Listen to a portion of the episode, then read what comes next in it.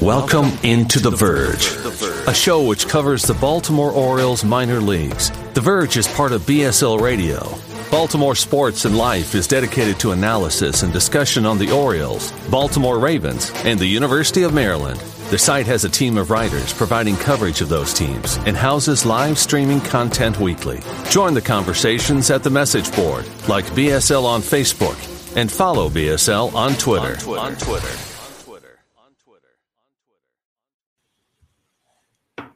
Welcome to On the Verge. This is Zach Spedden, joined as always by Bob Phelan and Nick Stevens. On the Verge is part of Baltimore Sports and Life Radio. And on tonight's ep- episode, we're joined by a special guest as Ben Badler, senior writer of Baseball America, joins us on the podcast. Ben provides baseball analysis, prospect ranking, and scouting reports for the publication. And he was kind enough to join us tonight. Ben, how are you? I'm doing great, guys. Thanks for having me on. I appreciate this. We really appreciate having you on. So, a lot of uh, followers of minor league baseball know you for your coverage of Baseball America, and over the years, that has focused a lot on the international free agent market. And in your mind, just how big of a difference is the Orioles' presence in Latin America and in the international market as a whole since Mike Elias took over compared to where it was before? Uh, I, I, don't even know there's a word to describe how big of a, a, a difference um, it is. I mean, it's uh, you know, it, for years, I mean, the, the Orioles, I mean, you, you know, you had the Marlins and maybe a couple other teams that were sort of laggards getting really heavily involved in international signings. Um, but the Orioles were just kind of on their own island in terms of just being completely out of the loop and, and out of the picture and, and a total non factor when it came to signing – amateur players of of any noteworthiness from uh, particularly from the Dominican Republic and, and Venezuela. You know, you saw him dip in and, and sign some, uh, you know, some Cuban free agents every now and then, and you know they would sign some players from Asia, and then of course they, you know, stepped on their own feet in in some instances over there as well. But um, I mean, you can see like who's who's the best international prospect in like the upper levels of the minor league system right now for the Orioles. Like it just they they don't, they just don't exist, and it's it's unfortunate because it's it's such a rich source of talent and and there's so many good players obviously coming out of there. I mean, you just look around the division and you see Vladdy Jr. and Wander Franco and Devers and Bogaerts. it's and and the Yankees, you know, have you know done a you know a nice job there too. So um, it's it's just totally different now that they're willing to spend. I mean, you're you're still, you know, you're you're going to see some lag time in between when you're actually signing these players, and and obviously the market moves so fast. So even when you know Elias came in and you know the ownership decided to change their you know their approach and and they brought in Koby Perez. You know these guys are doing a really good job there, but still you're you're operating years behind other clubs, not only in terms of just building out your own staff there as an organization, but trying to be competitive to sign the top players. The other clubs have already kind of beat you to the punch on on a lot of those guys, which is why you know this most recent signing class was kind of kind of a different boat for them, and, and they got opportunistic uh, in the previous signing period with guys like Samuel Basallo and, and Maikol Hernandez when you know those guys became available to to sign. But uh, yeah, now it's you know the Orioles are now just like any other team internationally, whereas before it was 29 teams and then the Orioles were kind of off doing their own thing or, or really you know just not doing much of anything. And as fans, obviously this is new to Orioles fans, but it's tough to evaluate just how good an international signing class is outside of how much players sign for compared to other players and what little we read about from that from you and other outlets. So, uh, could you give us an idea of how well the Orioles did compared to other teams in this newest class? Yeah, I mean that's that's one of the tough things right now is that the you know when I started covering international players in 2008 and you know, o- over the you know for those first few years, you would have players who would you know reach commitments to sign with a club before July 2nd, but it would be you know maybe months before July 2nd, right? So everybody's seeing these guys and evaluating these players. And they, you know, they started with a bonus pool system in, I believe, 2012. And that, you know, it, you, you know, the, the deals just started getting earlier and earlier. So I've, you know, been writing about this for, you know, close to a decade now, but it's, it's just gotten to the point where you, you have clubs and and players who are you know players who are committing to a club you know two years plus in advance of when they're eligible to sign and then of course mlb moved the signing date back with covid uh, from july 2nd to january 15th so add another six months and you know it's not like in the united states where all right you have the top freshman or I mean, geez, even eighth graders in the country. It's kind of ridiculous, but it's just how, the process works. Like, you know, these guys, these kids commit to a college, you know, when they're in eighth or ninth grade. And all right, well, then they, it's not like nobody sees a kid except for Mississippi State or, or Vanderbilt or wherever they're going to school. Uh, everybody sees every, you know, all these players leading up to basically the day of the draft almost.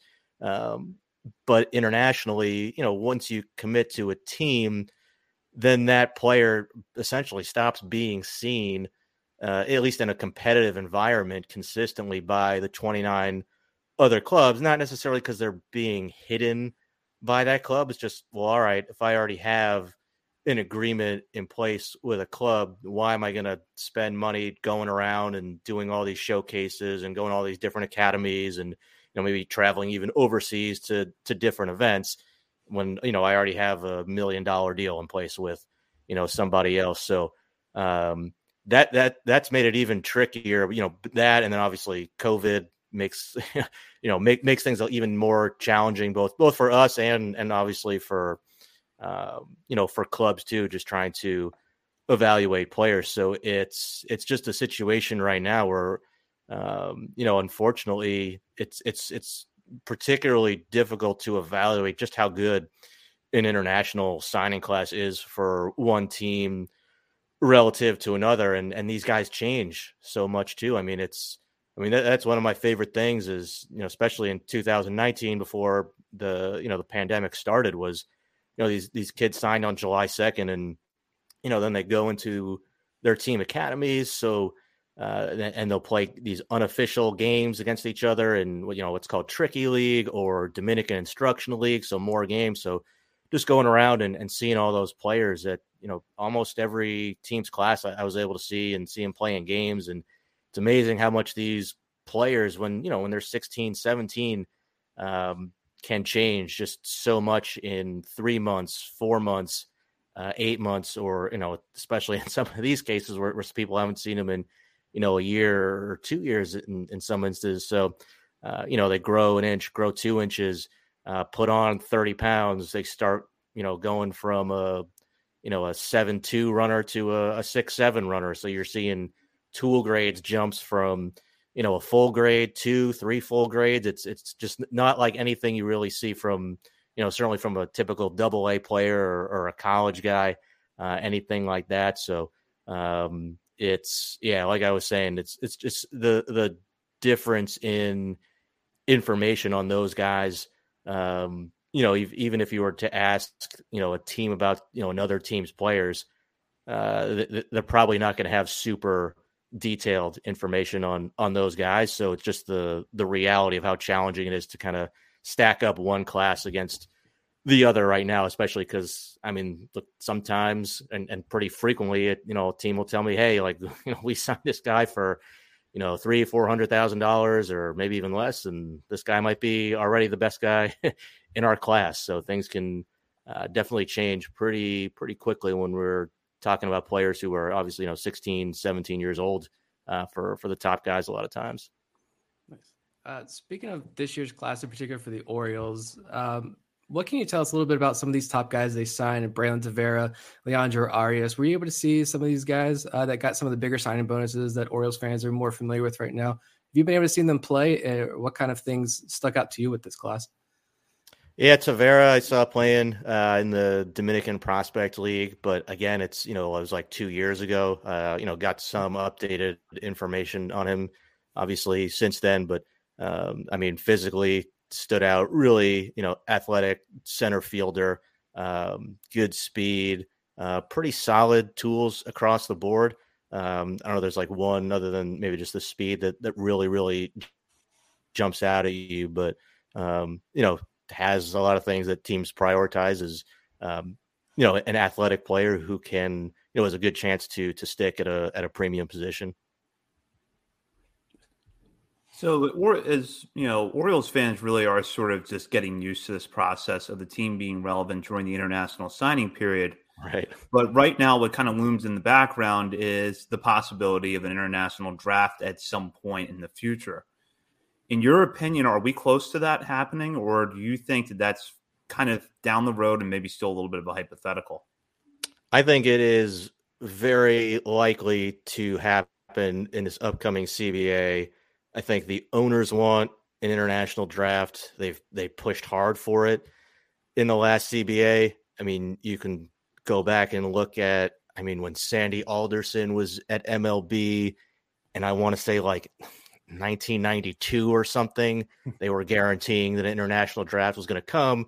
So I can understand why people might think, oh, well, they've been saying this forever, and there's, you know, there still hasn't been an international draft. But um, I think at, at this point, look, the, the owners still want to draft and the MLBPA pushed back last time, but then ultimately caved in on a hard spending cap. So I, I think the owners were pretty thrilled with that because their I think their primary concern was to contain their labor costs because you had a previous system where teams were, you know, you had a bonus pool in place and then you had most of the league uh, pretty much it was not a hard cap, so you could blow past your your your bonus pool and just not be able to sign players for more than three hundred thousand dollars for the next two signing periods. But teams realized, oh well, we could just have like one big signing class, or we could sign a guy like Yoan Moncada or a Luis Robert, and we can still get pretty good players for less than you know three hundred thousand dollars in the Dominican Republic and in in Venezuela. So it wasn't much of a deterrent, but uh, when they got that hard cap, I think the the owners had to have been high fiving each other, but they still want in an international draft. I you know I think one of the goals is to slow down the speed of, of these commitments that we were talking about earlier, and then the the Players Association doesn't represent international amateur players, right? Their constituents are or their members are the players who are on 40 man rosters. So, you know, it, it's you know, it's nothing particular against uh, you know Dominican or, or, Venezuelan players. If you know, we, we've seen the same thing happen in the draft in the United States with spending restrictions getting put into place in the draft, or the way that minor league baseball players are are treated and are paid. Uh, if you're not on a 40 man roster, the MLBPA is not really looking out for, uh, you know, for for you and they're going to use those you know they're going to use those players as a, a, bargaining chip to get something in exchange for the 40 man roster players so um, right now it's not a high like there's it's not a high priority for uh, either side i don't think like there's or certainly not for the mlb pa uh, which is why i think it's likely to to come and the the union will get some um, you know, I don't know if it's going to be a big benefit or a smaller benefit in exchange, uh, but I think it's it's likely to come. But uh, there's obviously so many bigger issues that they have to work through, uh, and I'm sure we all hope that they work through to uh, to actually come to to an agreement. But I do think it's coming. I, I could see it coming as soon as as next year. Um, but you know, obviously it's all to be determined by this by this negotiation right now. In the last few years since Elias took over, it seems like every time he makes a trade, he gets at least one or two international prospects thrown in at the back end of a deal. How important was that for the Orioles to have them thrown in as final pieces in in deals the past few years? We love Jean Pinto. We think he has a huge amount of upside, and you also have guys like Mishael Deson, Isaac De Leon, and Elier Prado. They seem to have some pretty solid upside too. Yeah, I, I think it's become a more common tactic to try to poach other teams uh, particularly like lower level international players before they get famous or before they get to low A. Obviously, the Padres did a pretty all right job with that, right? With like Fernando Tatis Jr. or you know Yordan Alvarez too. Um, you know, Freddy Peralta was was in the lower levels when when the Brewers traded for for him. So it's it's these guys who are I mean, and sometimes you know it's just all right, well, it's a far away lottery ticket. You know, would we rather have him or you know the double A, you know, reliever whose upside is, you know, like probably realistic, like an up and down relief type arm. All right, well, maybe we gamble and just hope for a little bit more upside. And if it doesn't work out, you know, not much lost here, right?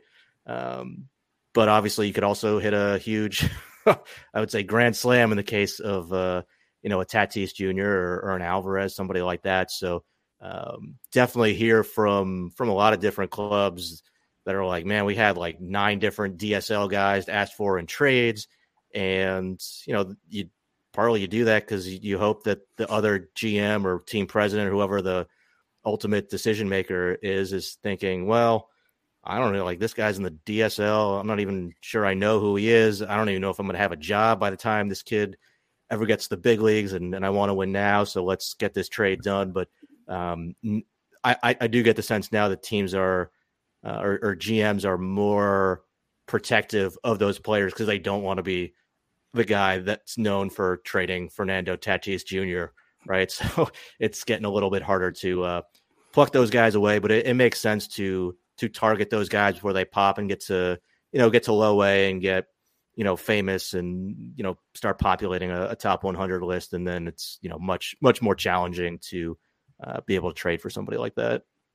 Nice. Um, we, we are big on the belief that Jean Pinto is that next uh, Fernando Tatis guy, but we'll see in a couple of years. Um, one thing that we really love diving into the system is finding the the hidden gems uh, that a lot of other fans just aren't aware of. Uh, and one name that popped up in a lot of articles you wrote last year, um, looking back at last year's Orioles class, was this catcher by the name of Carlos Rodriguez and that that name just popped out to me and i was curious kind of what stood out to you about rodriguez and why uh, you were you mentioned him a couple of times.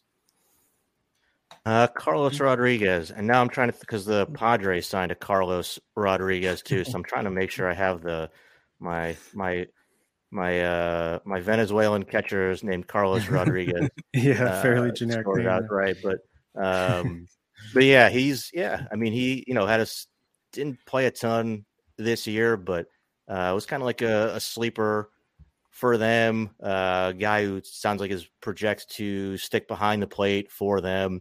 Uh, solid bat for for a Venezuela or, or, sorry for a you know for a catcher his age seventeen or you know eighteen years old now seventeen his his first pro season, but um, you know just just we just see so many catchers coming out of there. It's it's just a uh, uh, pretty impressive. Like he's one of those guys where it's you know I don't think there's anything that you're going to see that you're going to be like oh wow like this is like really jumps out at you right away.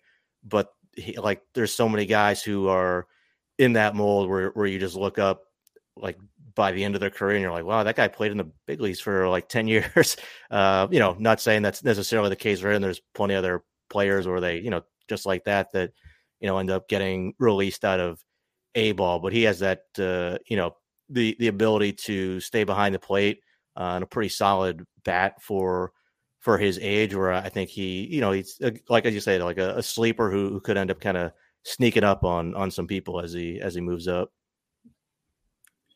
Are there any other players in your mind that fit that mold over the last uh, signing class or two, especially for players that might be hitting low A or the Florida Complex League next year?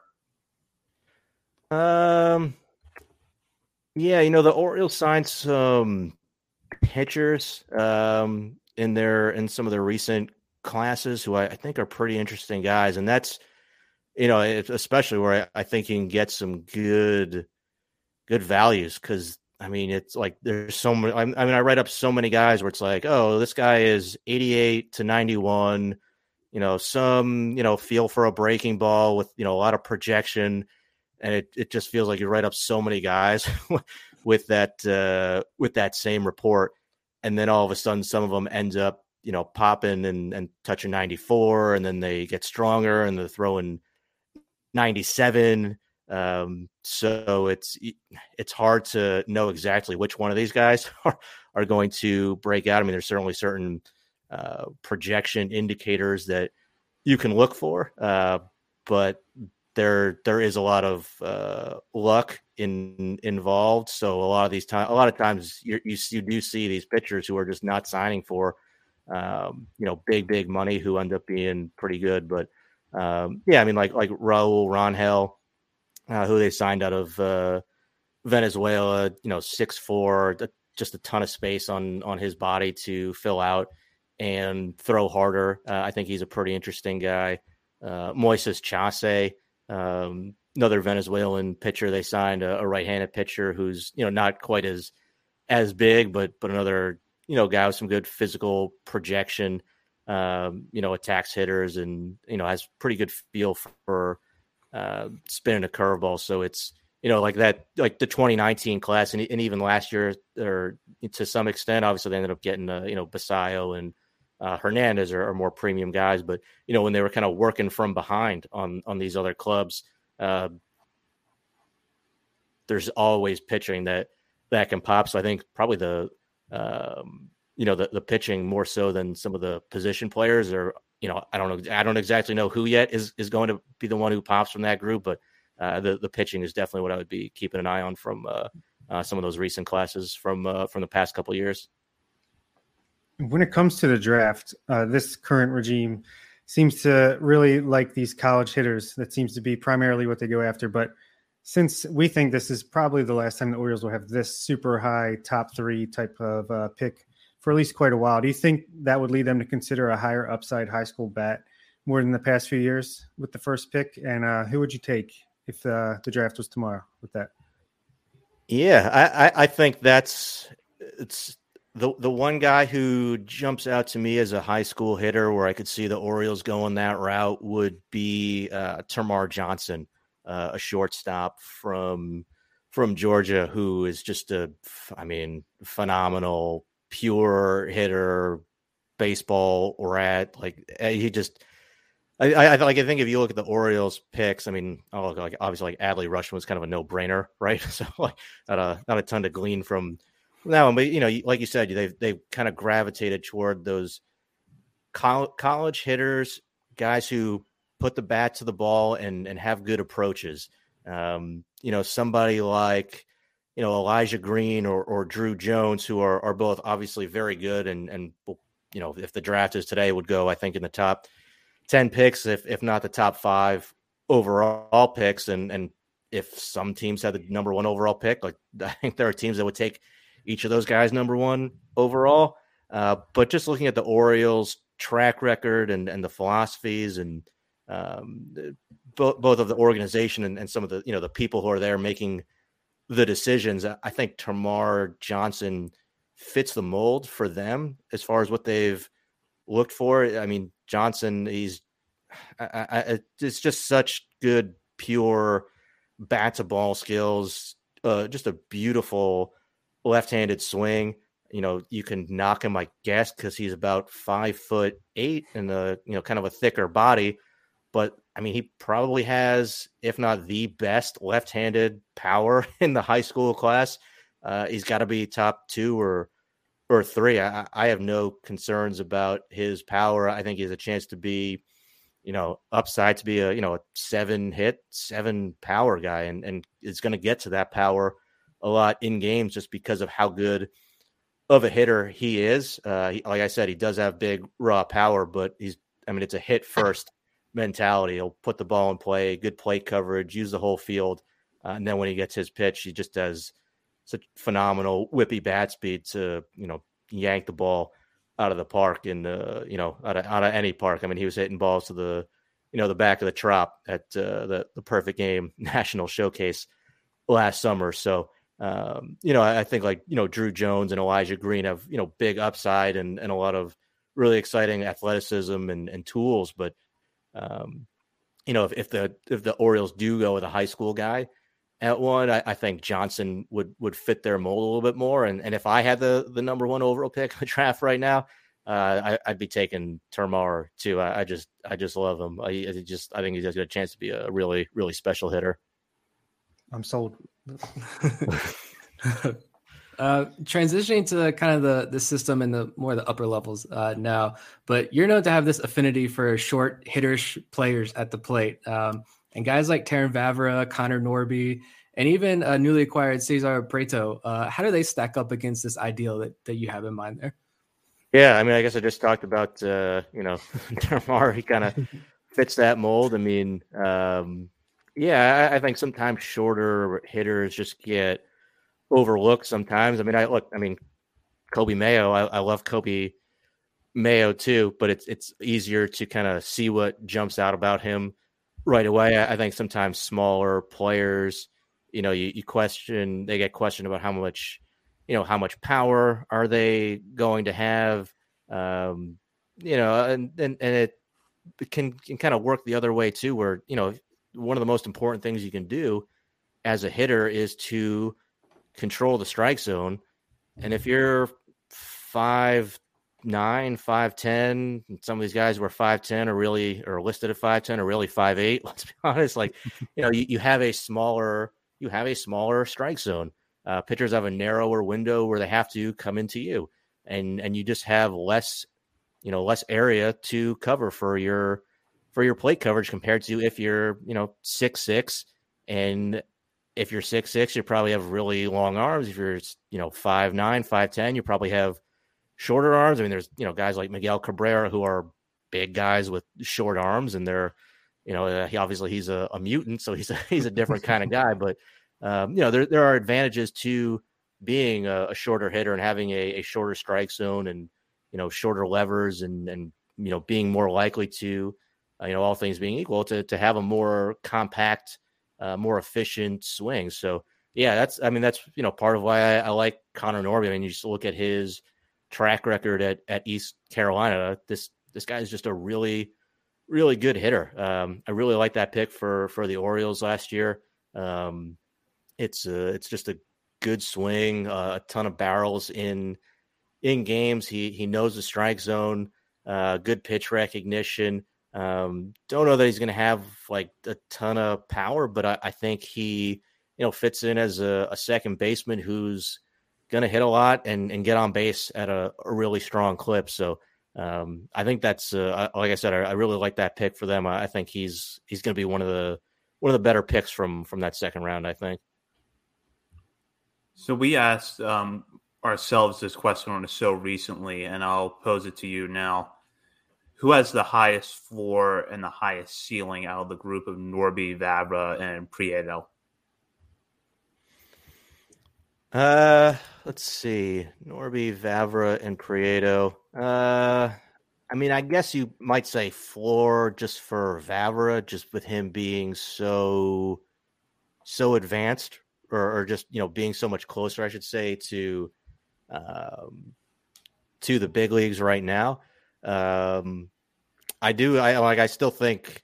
I, I think the highest of, of Connor Norby of of that group. So I you know, I think he probably has the most upside. Maybe you could argue for. Like, I think he's going to move pretty quickly, or at least could move if the Orioles want to be, you know, aggressive with him pretty quickly through through the system. I could see him certainly finishing the the year in Double A and and being in position to you know make an impact at the or, at least reach the big leagues by by 2023. So I would go I go upside Norby, maybe floor Vavra, just just because he is so much closer. But I, I, think it's close between between the two of them. How rare is it for a team to have the best position player prospect and the best pitching prospect at the same time? And considering health and getting adjusted to the majors in 2022, is something like that something that could help turn things around a little bit faster for at the major league level for the Orioles? Because uh, we're dying for that to happen. Yeah, I guess Ohtani doesn't count, right? But although he, he, we didn't have him number one at the at the time, it's a good. I don't know. I like uh, we probably should look it up because it's it's yeah, it's pretty impressive that the Orioles have uh, between Adley and and Grayson. I mean, you know, it, it certainly was like a it was not like a slam dunk decision to for us to put Adley Rutschman number one. I I did think he was number one. I'm not just telling you guys that because I'm on an Orioles podcast. Like I, I, really did think, you know, the, his his ability. You know, look, it was it, the, the conversation was between him, Julio Rodriguez uh, of the Mariners, and, and Bobby Witt Jr. of of the Royals. Um, you know, Bobby Witt Jr. a shortstop with power and you know really good athlete and has just breezed through the minor leagues. So, you know, premium position shortstop who could hit 40 plus home runs is is pretty exciting. Uh, so is Julio Rodriguez, who's, you know, maybe the best combination of like hit, you know, on base and, and power in the minor leagues, and also is a really good athlete too, and has played some center field, but really is more of a a corner outfielder, but could be, you know, 400 plus on base and another 40 plus home run guy with good defense in in right field. Whereas Rutschman to me, is, uh, you know, the the risk, you know, or the, the knock on him is just, you know, it's it's kind of it's it's a benefit and a drawback. Where all right, he is a catcher, so he plays the most valuable position, but he's also just probably not going to play as many games regularly uh, compared to Julio Rodriguez or Bobby Witt Jr. because you can't just throw a guy behind the plate for 162 games a year. Um, so that's that's part of it. But I, I just thought, I mean, this guy is like the perfect catching prospect. Almost, it's um, you know, I'm sure Orioles fans have kind of heard that maybe before, so maybe there's some hesitancy there. But like, man, I just switch hitting catcher who who gets really good reviews defensively and then obviously offensively um, I mean, I think it could be like a switch hitting Buster Posey type of uh, you know type of career if if everything goes right for him, where you know could be a, a plus plus hitter who does a great job of of controlling the strike zone and, and hits for power too. So um, he's exciting. But then, yeah, I mean, Grayson Rodriguez has just like freakish stuff. I mean, again, like the, there was a conversation out, you know, between him and uh, Shane Baz with with the Rays, and and to some extent, I think George Kirby belongs in in that conversation too with the Mariners. But um, you know, even when we're just talking about it with a lot of scouts and and you know pro scouting directors and other front office folks around the league that you know we just did on on our within our staff. Um, uh, it was pretty consistent to like, yeah, like those other guys are good, and there's definitely a debate to be had. But um, it a lot of uh, I'd say the strong consensus seems to be leaning toward uh, Grayson Rodriguez because it's just um, it's just the most complete arsenal I think of any of those guys. I mean Shane Baz has really really good stuff, and give him a ton of credit for the way he's able to um, throw a lot more strikes this past year. But I think Grayson Rodriguez has an even deeper repertoire. Um, you know, throwing 100 miles an hour, uh, just like a wipeout slider, uh, a really good changeup too, uh, a curveball that that really works uh, for him too. So it's, I mean, you got four pitches that can miss bats. So if on any given day, if oh, like the changeup isn't working as well today, you can go to the slider more, or, or vice versa. So uh, he just has so many different weapons to miss bats, uh, a track record of of throwing strikes and and just racking up a, a ton of strikeouts. So um, usually I'm I'm more conservative on on pitchers, but I, I, really do think you know if he shows he has the you know the durability to you know hold up 180 plus innings uh, for for a full season, I think he really does have the upside to be a, a number one type starter. Nice. Um, I'm sure a lot of Orioles fans just like to hear you keep talking about those two guys for an hour and a half. Um, I, I, could keep going on Grayson and, and Adley. Man, those guys are those guys are special. Yeah, uh, and DL Hall too. I mean, you you and Chris on your own podcast, the, the hype you guys had for DL Hall was comforting to hear, uh, especially after his injury last year. But um, you know, looking at something that we've noticed, you know, the Orioles aren't as deep as the Rays. Uh, they may not be as deep as some of these other farm systems out there, but we put together our own top 30 expanded to 50 and like we we like the depth that mike elias is putting together here. Um, but is that important to have whether it be for future trades or just the cream rising to the top or does it really come down to adley grayson dl hall living to their future projections? I mean the yeah look so like the the majority of the value that is going to drive the value of the farm system and is going to have an impact at the major league level is going to be, you know, a guy like Adley or, or Grayson Rodriguez. Like, there's no amount of like depth of prospects. Like, if you know another team came to you and said, "Hey, we'll give you, you know, our number uh, seven and 12 and 14 and 19 and 32 and 37 prospects and give us Grayson Rodriguez, you'd be like, no, no, no, that's not, we're, we're, we're, not doing that. That's like we have an, you know, potential number one starter. We have, you know, Adley, Adley Rutschman, a, a potential franchise catcher right here. I mean, the, the value just historically of, uh, you know, particularly on the position side. I mean, I was going to say the value of a, a, top 25 overall prospect in in baseball, uh, posi- particularly a position prospect, is is extremely. Uh, it's just an extremely strong track record. Not because like you know we're so smart at Baseball America or anything like that. I'm sure you could look at anybody else's list and see the same thing. Because like, all right, those are just like the obvious guys, right? That pretty much everybody is going to have there. Um, and in particular, if you look at the track of like the top you know the number one prospect in the game or top three guys. I mean, you get certainly you, know, you have some whiffs in there, but you also have you know Hall of Famers in there or, or guys who you know should be in in the Hall of Fame in in some cases. So um, yeah, I mean those those those those really top elite guys drive the, the value of the farm system, but but yeah, having having that depth too is is important because you will have guys pop up from you know the lower levels or or guys who you know maybe just get overlooked for whatever reason. Maybe they're not like the toolsiest guys in the world but but they perform and and they hit and maybe they have some questions on the profile but um you know it they end up kind of being sneaky good big leaguers so the yeah the depth of of the system is is important too to go with those those really elite top high end guys and and that's where i think having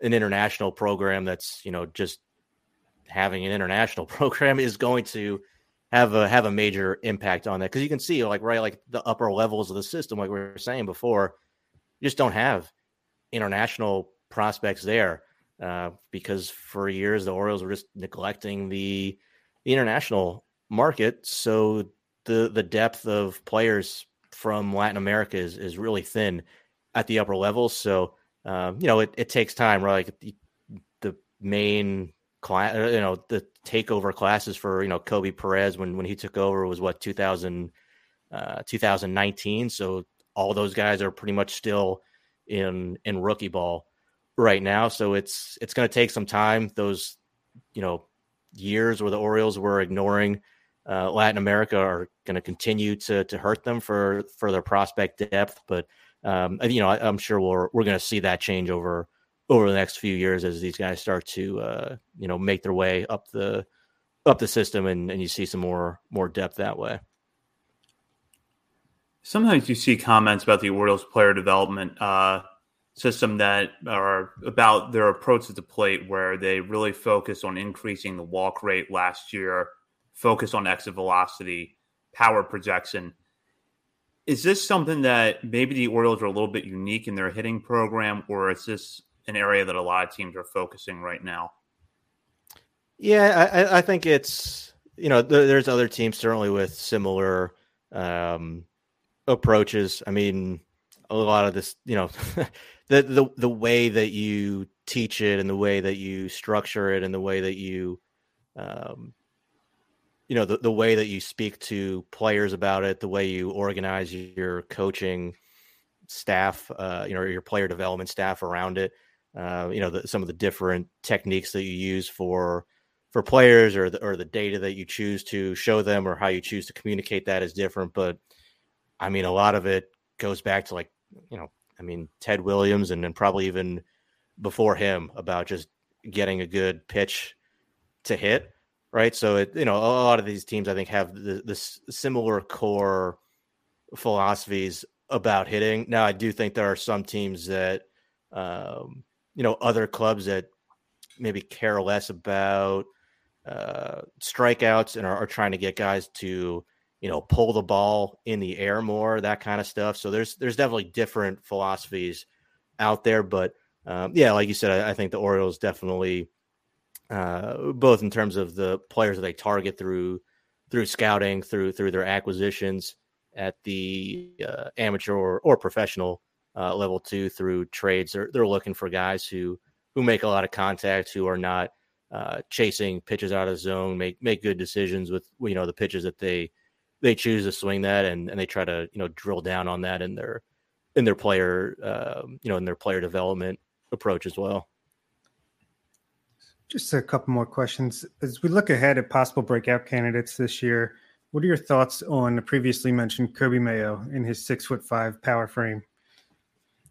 Yeah, I, I think he's uh I think he's one of the better breakout candidates really in all of, of the minor leagues. Um, kind of I just wish he was healthy for all of last year. You know, he's you know 20 20 draft pick out of high school, obviously like a big bonus over slot guy in in the fourth round and um, I think they just kind of held him back in in the complex league in part uh, from like a knee issue. I think it was that, that he had, and, and you you can still see some of that sounded like on on defense, but man, offensively, this guy was crushing it. But between the uh, the complex league and then when he got bumped up to Delmarva too, so um, you know, big big raw power from him, and uh, you know some swing and miss, but not a ton for again for you know a guy who's six foot five, where you know that would be your concern on on somebody like him, particularly coming out of high school.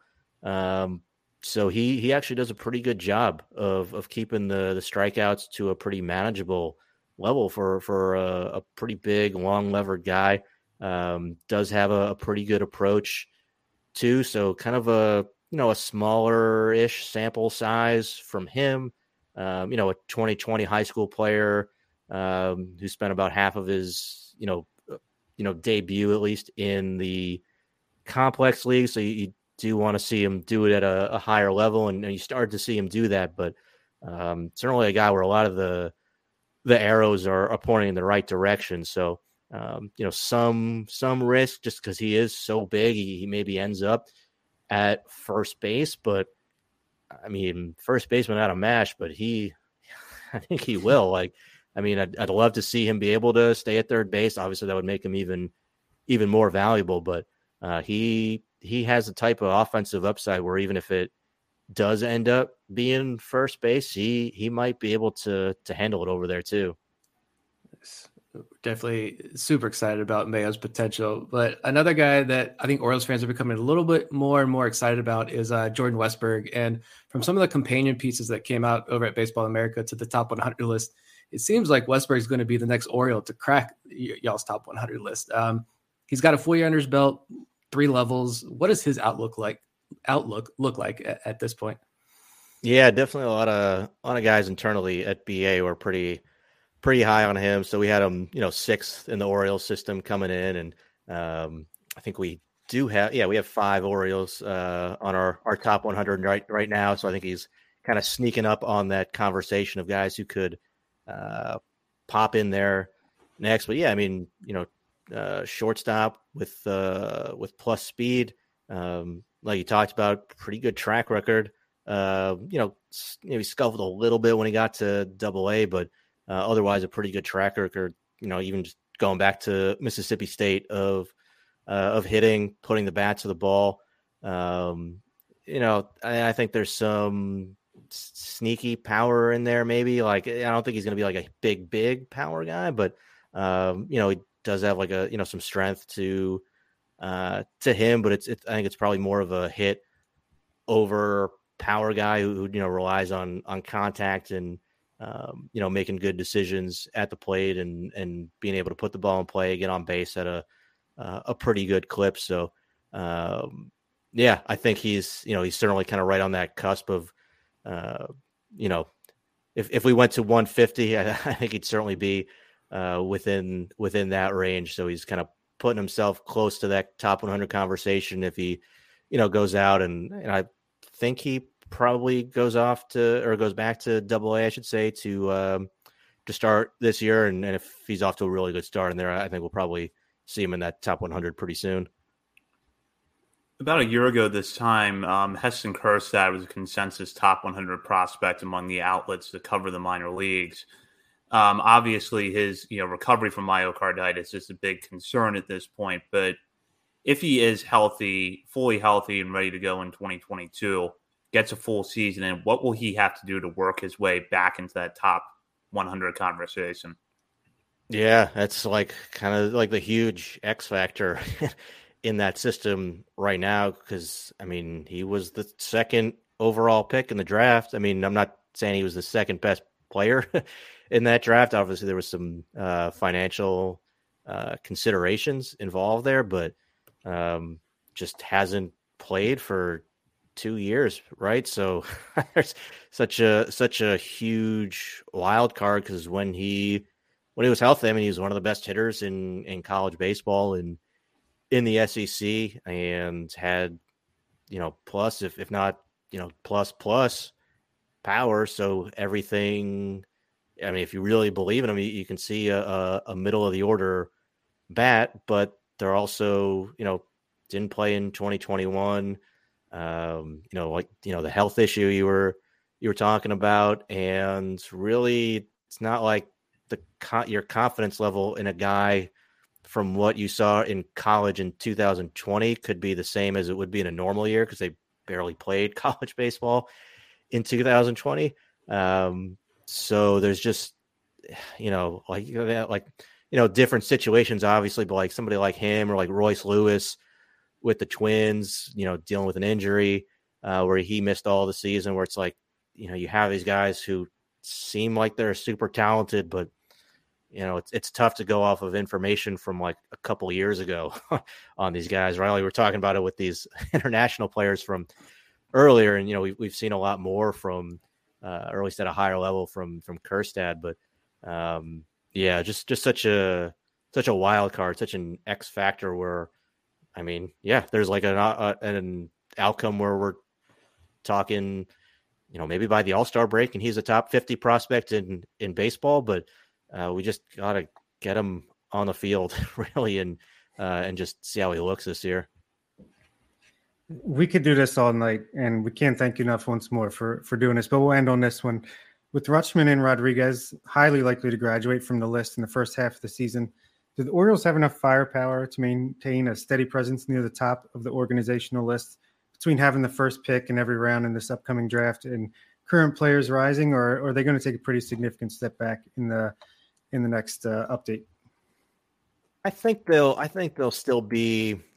You know, I don't know if they'll be the number one system. You know, some of these other organizations at the top, although the Rays seem to always uh, be up there. But yeah, I mean, you know, it'll I guess hurt in quotes losing, you know, or graduating Rutschman and and probably Rodriguez as well. But you know, you know, like the Blue Jays, right, with like Vladdy and and Bo, like that's what you want to do with with the players. But like you said, you know, having having another, you know, pick in the top of the draft and and just the other high end picks that come with it and all the money uh, that comes with it. You, you have, you know, some, you know, these guys won't all, you know, be big, you know, risers, but you know, you have candidates like you know Colton Cowser or Westburg or Mayo, who we were talking about, who have a ch- or or a Connor Norby, who have a chance to really move up, and and some of them will will flatline too, because that's just what happens with, uh, you know, with prospects. They're not all going to work out, but I, I, you know, I suspect there's.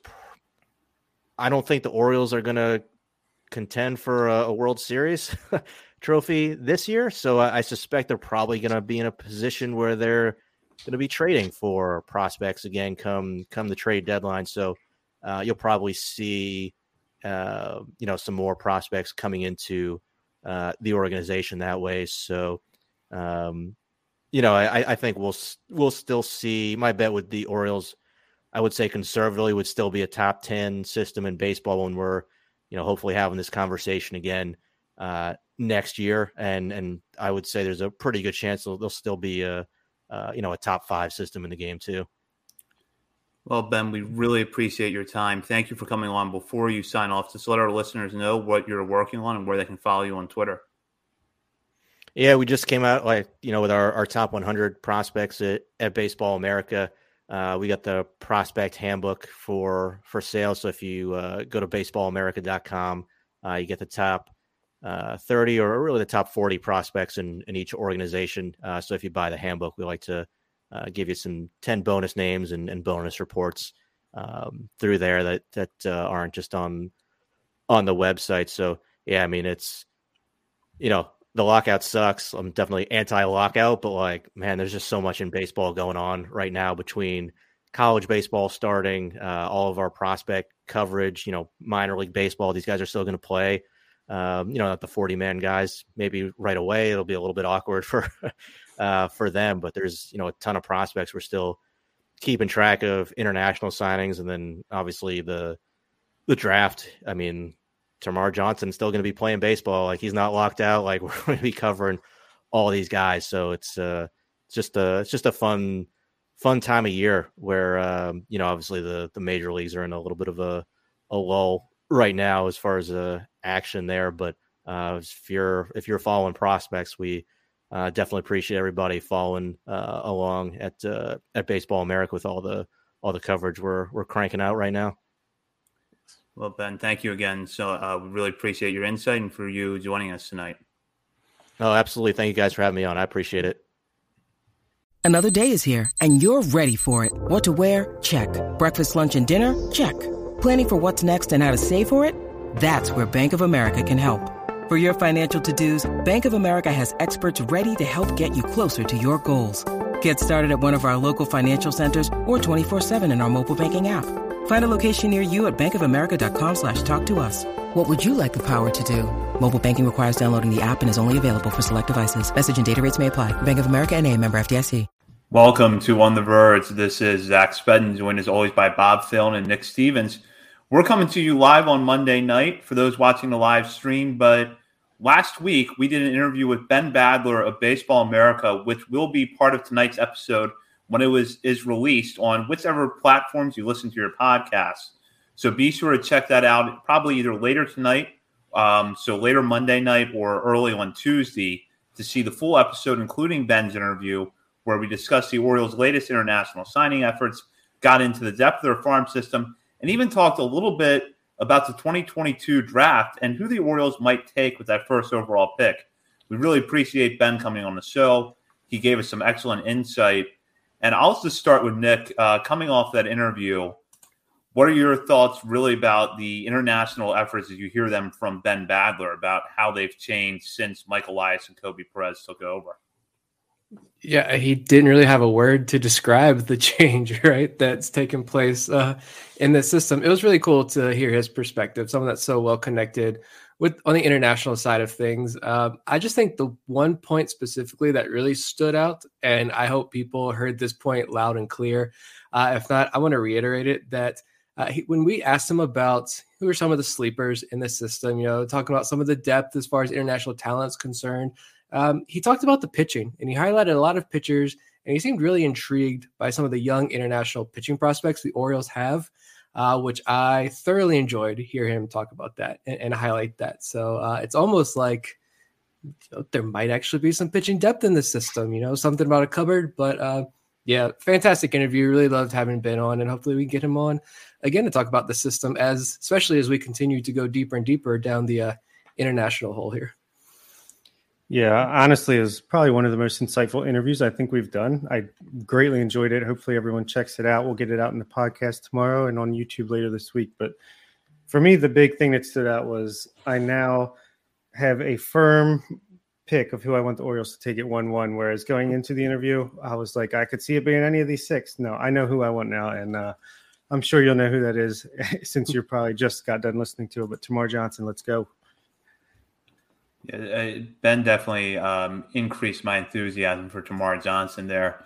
And it does feel like that rare mixture of skill set 70 hit tool, potential 70 power, and a good defender somewhere on either side of the second base bag.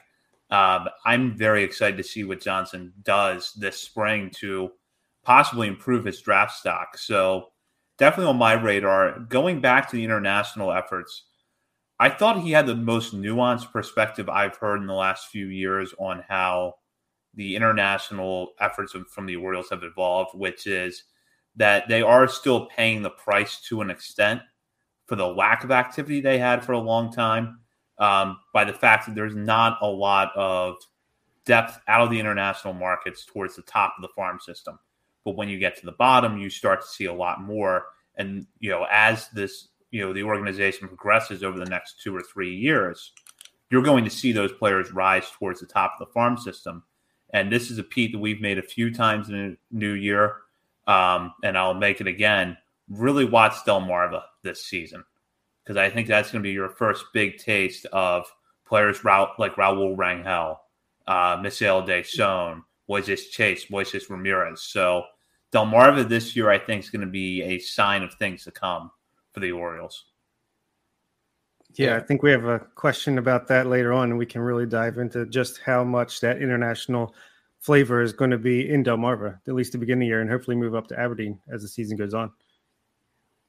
Yeah, and you know, I, I think a lot of Orioles fans who pay attention to this understand that this is only what year three. So it, when these kids are signing so young, you're making those connections when they're 13, 14 years old. We had, we had Koby Perez on, he was talking about uh, Thomas Sosa, how they connected when he was 13 years old.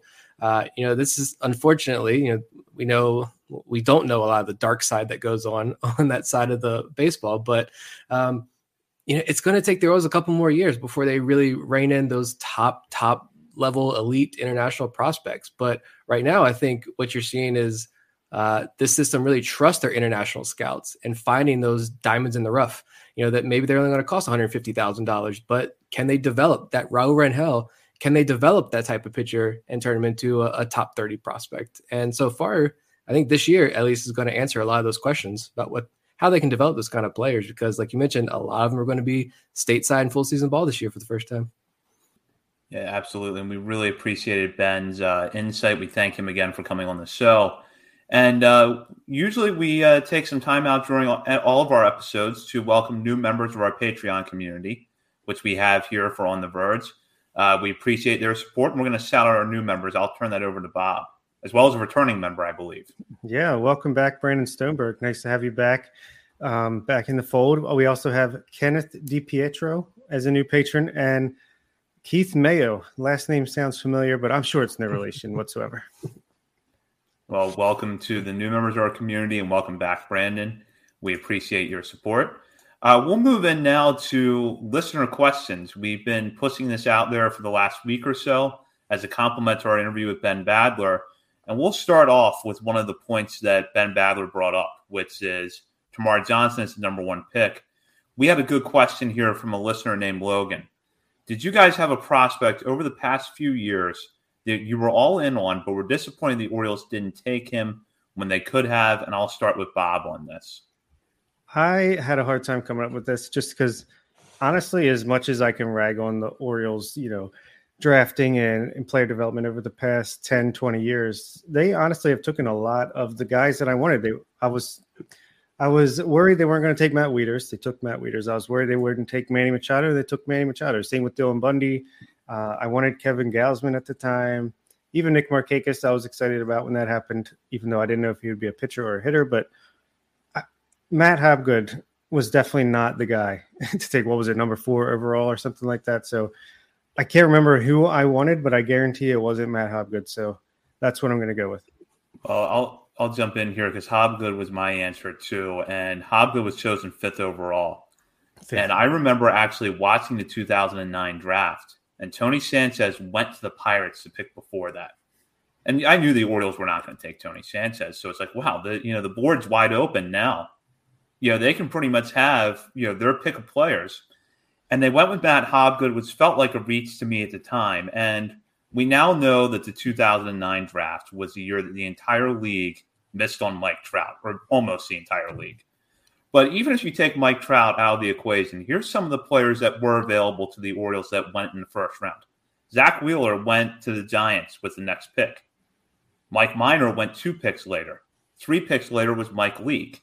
AJ Pollock went in the middle of the first round to the Diamondbacks any of those players would have been great to have had. Can you imagine Mike Leake and the Orioles rotations from 2012 to 2014?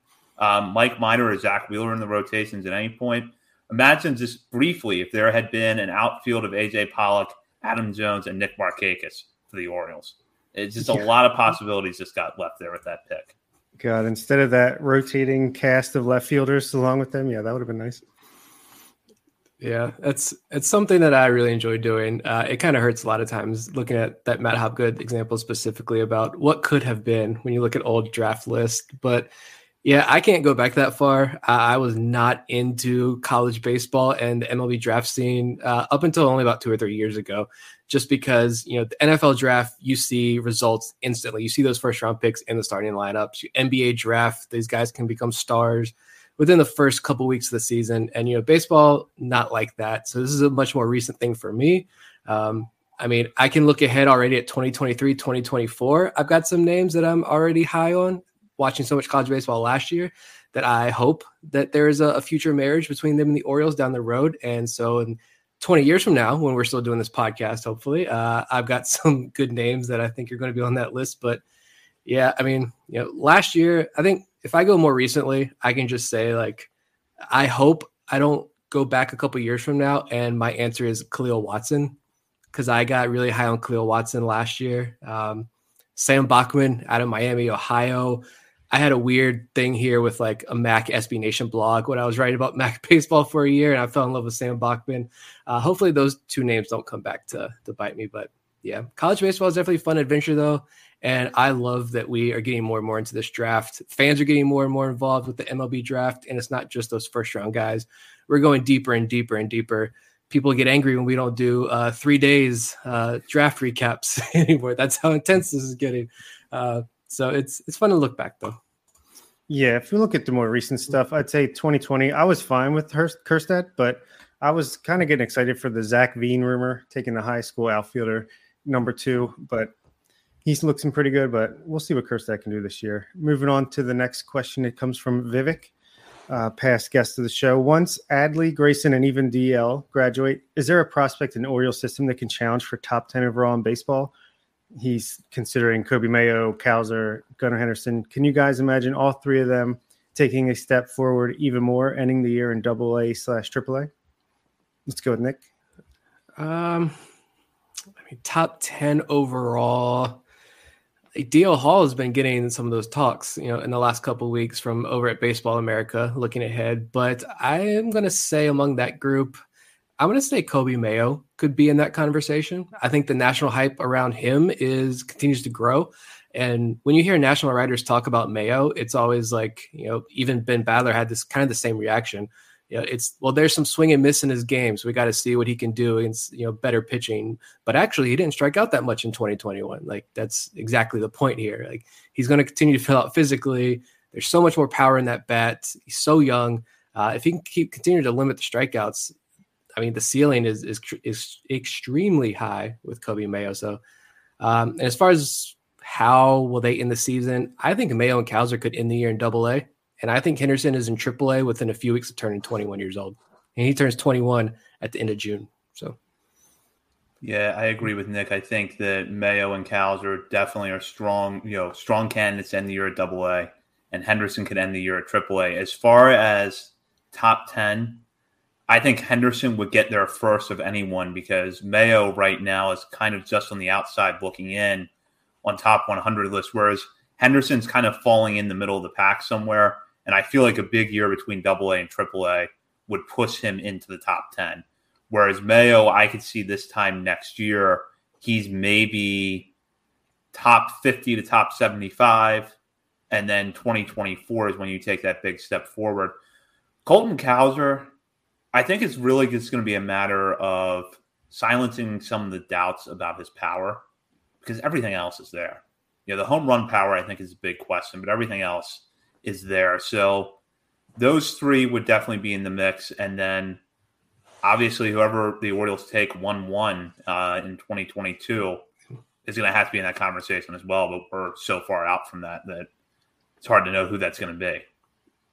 Yeah, exactly. If Termarr Johnson is a 70 70 guy, I mean, he could very well compete for that top 10. But I just saw a tweet, can't remember if it was today or yesterday from Prospects Live, who they did their Orioles top 10 or top 30 list. And Will Hofer has a quote.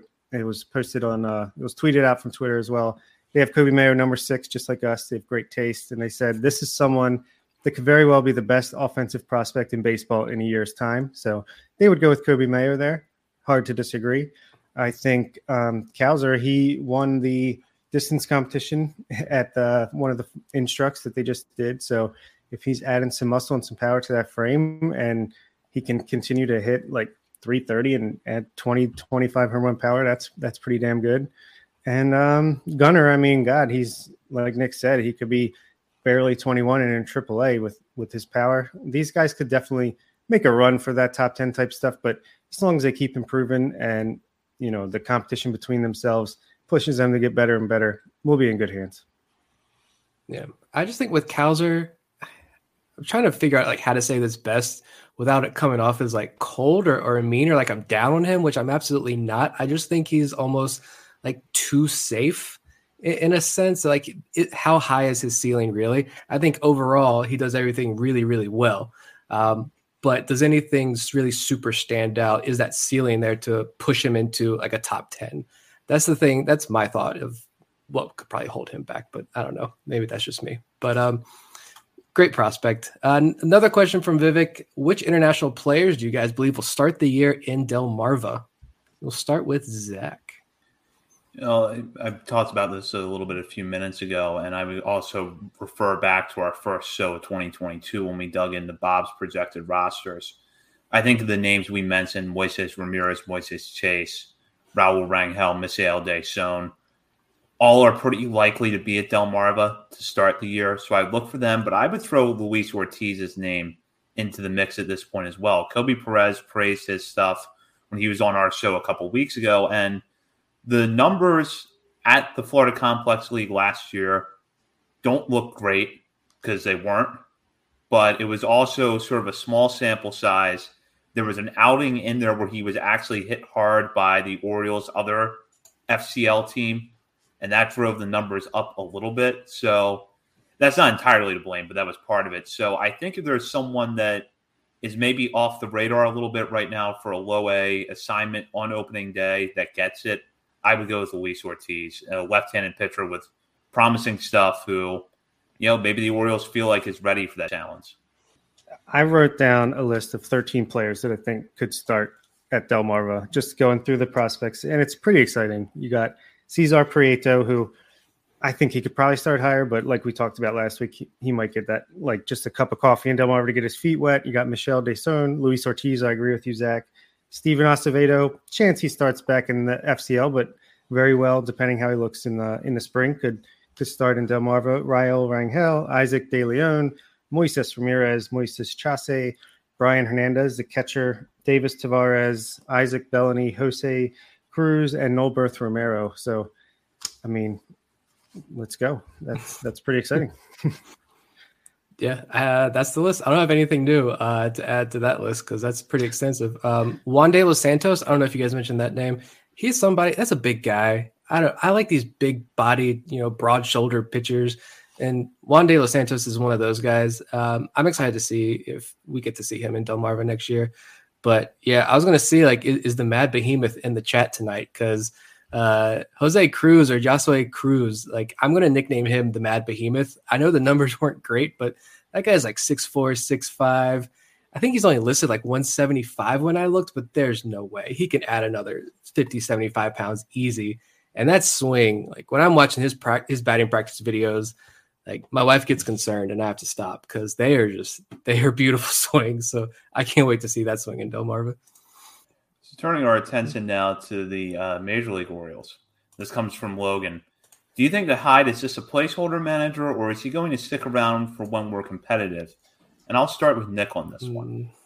Mm, I don't know. I mean, I don't really know how we're supposed to provide like an honest assessment of how Brandon Hyde's done because he's been given kind of a crap roster over these last couple years and been put in this impossible spot. But I think guys fight for him. Uh, he fights for his guys.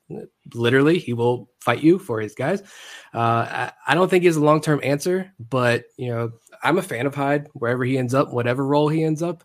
But I'm coming around more and more to this idea that you know, is Buck Britton the future manager in waiting? Is that the plan? Because you know you have so many he's a former player in the system, and you have so many guys like Adley Rutschman, Grace, Grayson Rodriguez, Gunnar Henderson. You have all these guys who vouch for him and speak so highly of him. Other coaches in the system who speak so highly of him. You know, I just wonder: Are we looking at a future Orioles dugout with Buck Britton, Ryan Fuller, Justin Ramsey, and some others, and bringing that magic uh, back to Baltimore? I don't know. Yeah, I I'm not sure what to make. I think what they might do is give him every chance, every opportunity to be the guy. Obviously, they don't. I think it doesn't matter the last three years, whatever. I think starting maybe this year and next year, they'll give him just to see what he can do with these young guys coming up. See if he meshes well with the young coaches they want to bring up and the players. And maybe Buck Britton will be the bench coach at some point to kind of even get more experience at the in the major league dugout. And you, we know Justin Ramsey will eventually be up on the major league staff. We got Ryan Fuller already they're going to bring in their guys. I think they're going to see how it meshes. And and Buck Britton does seem like a slam dunk to be a major league coach or manager um, at some point, but you never know. If it's not Brandon Hyde, they might go outside and get someone more experienced too. So I think they'll give him the chance, but it's impossible to say right now because he's basically just been managing a AAA team. Yeah, I feel like managers uh, really across the league have gotten harder to evaluate because of you know how front office driven the game is now. But in the case of Hyde, I kind of agree with Nick. I like the fact that he fights for his players. I think he says all the right things publicly. As far as his in game strategy, I can't tell you whether or not he's a good manager because he doesn't have a good roster to work with. He has, you know, over the last few years, one of the worst rosters in the league to work with. So it's really hard to evaluate. I I do think he'll be given some opportunity to guide this team into contention and we'll see where that goes. I did have this thought though when I saw this question. I'm going to throw this out there. This is a general, you know, gauge on where baseball is right now. If Bob Melvin gets the Padres to play to the level that they should have last year, is that going to sort of maybe upend the idea of putting a new manager in charge of a team that needs to take that step forward and contend? Um, because he's coming in after Jayce Tingler, who, you know, lasted two years and completely collapsed in the second half last year? It's actually a really good question. And uh, that's a deep one to think about because, yeah, I know Tingler's issue with San Diego, from what I know, is that he just lost the clubhouse completely. And um, it, some of that might have been because of Eric Hosmer, but uh, he did not have the respect of that clubhouse. And so you wonder, we've said before, the Orioles are not planning to have a championship team full of homegrown prospects, as much as some people think that's the case. But uh, we all know that's not going to happen. They're going to bring in free agents. They're going to make those trades. So as much as it's cool to think about, could Buck Britton and you know Fuller and Ramsey and all these some of these minor league instructors form that nucleus, that coaching circle in the big leagues to mesh well with the guys coming up in the system? At the same time, you know, is that going to work with a bunch of these veterans the Orioles bring in? or would it be better to bring in a veteran like the Padres are doing with Bob Melvin? So it's actually a pretty interesting question. That I'm going to follow the Padres even more next year and see see how that relationship works. Yeah, but then how far do you go? Is it is it the, would it be the manager? Or would it be just like, hey, they had another year to gel and get experience, and that's a lot of new players brought in to play on the same team for in the first year. So maybe they just had more time to, I don't know, get some clubhouse chemistry and and all that stuff. So you can just go back and forth forever, but it's definitely an interesting question for sure. Yeah, and I feel like we're we've also seen a trend now of managers who weren't successful the first time around be more successful. You know, their next stop, AJ Hinch, that happened with Gabe Kapler, did that with the Giants last year. So the manager that takes the Orioles to that next step might not be the obvious answer right now. And I'll go to a question here from Simpkin Tribute. Will Buck adopt analytics with the Mets, referring to Buck Showalter? I'll get Bob's thoughts on this first. I mean, he always talks about how, oh, I am open minded. I do like analytics, but I think I saw uh, John Shepard tweet out at some point that, yeah, he he likes the analytics that agree with his gut instincts, so and throws out the rest. But hey, if he gets fully on board, maybe he's the guy. Four more years, bring him home, and we'll do it again even if he were to adopt the analytics, uh, I don't think it's going to help the Mets because the Mets are the Mets. So I feel bad for him. I hope the Mets win. I want to see Buck win. I love Buck, but uh, that's going to be a tough job for him. Yeah, I, I think that's a fair assessment. All right, let's go to another question from Justin talking about a trade that maybe could help spring things at the major league level. Would you consider a trade centered around Gunnar Henderson to the Marlins for Sandy Alcantara? Or at least maybe to take it a little bit further, would you consider trading a guy like Gunnar Henderson for uh, a pitcher, you know, that's that's not fresh, but he's got a couple years of experience, he's got some success, and he's young enough to to pitch for a few more years. Let's go with Zach. Sure. I, I mean, I would consider it. Um, Alcantara's got what could turn out to be a pretty team friendly deal uh, with the Marlins right now. My initial reaction was to go look at Alcantara's fly home run fly ball rates, his xFIP, to see if maybe he was aided by playing in Marlins Park a little bit. And that really was not the case in 2021. We kind of saw the numbers neutralize a little bit. So I think what you see is what you get. I just still in my mind, if Gunnar Henderson is what we think he could be, what his ceiling is, you don't trade that kind of player for a pitcher that has a few years under him. I don't think, but right now I would consider it. Yeah. From an Orioles perspective, possibly. Uh, you know, from the Marlins perspective, though, I think they just gave him that contract extension. If I read that correctly, like five years, fifty plus million dollars.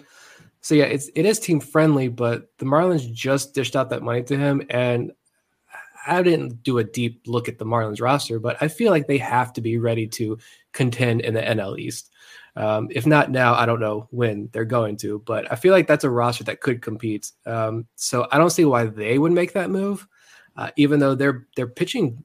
Also, off the top of my head, I could be wrong here as well, but I feel like their pitching is also pretty deep. So if you want to look to trade for pitching, the Marlins could be a good franchise. But yeah, I think broadening it out, if trading Gunnar Henderson for a starting pitcher, an established veteran starting pitcher, I would say absolutely. But first, like show me next offseason, not right now. I'm not trading Gunnar Henderson right now for a starting pitcher because what's that going to solve?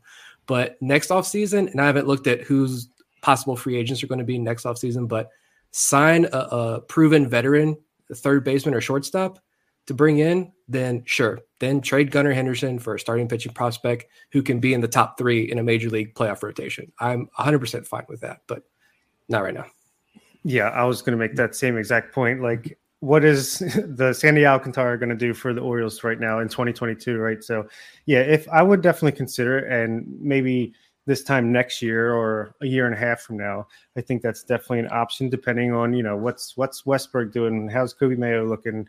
And like you said, yeah, sign someone so you don't really you're not relying on a Gunnar Henderson coming up and and coming right out of the gates hot to to be successful. So yeah, I think I'm in agreement with you guys completely.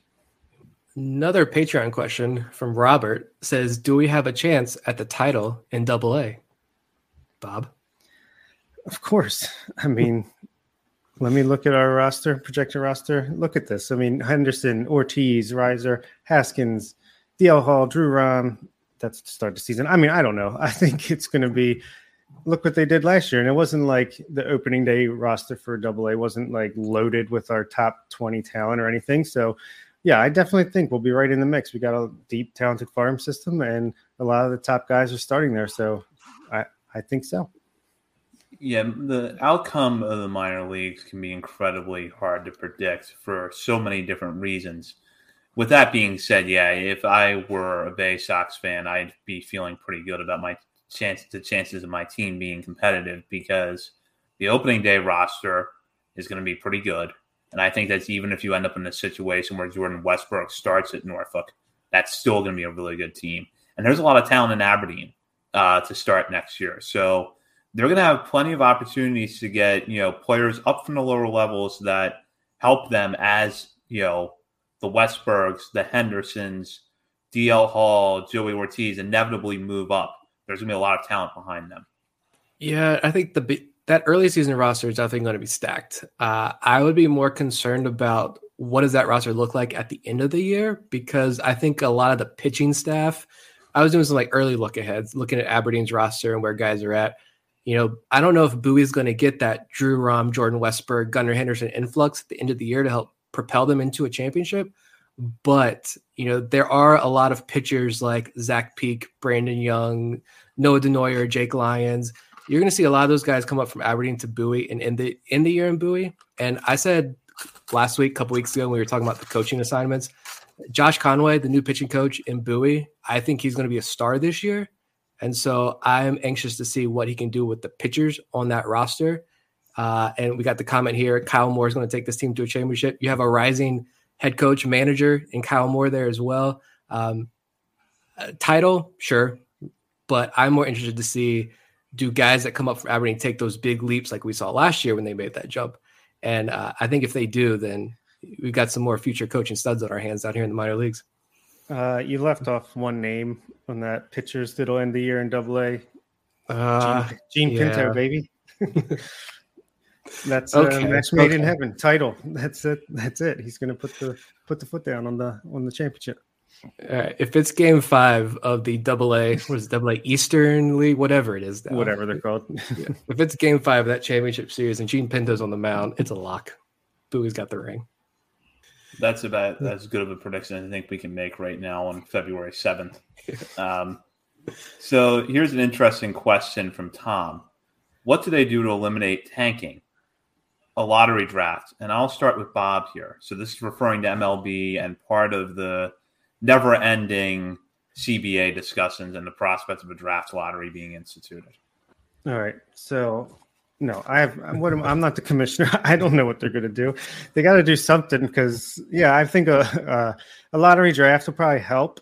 I think there's been some convoluted like uh, proposals out there as far as like you can only have a top five pick twice, two years in a row. Other than that, and small market, big market, they got to do do put their heads together and do something. I think it's in the best interest of both parties in this case. So I I don't I don't know.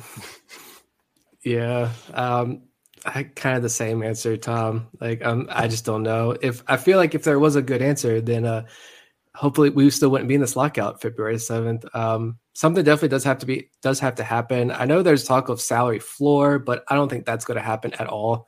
We've mentioned before, if there's a salary floor, that just means that Jordan Lyles is going to get twenty five million dollars from a team like the Orioles, who aren't prepared to compete.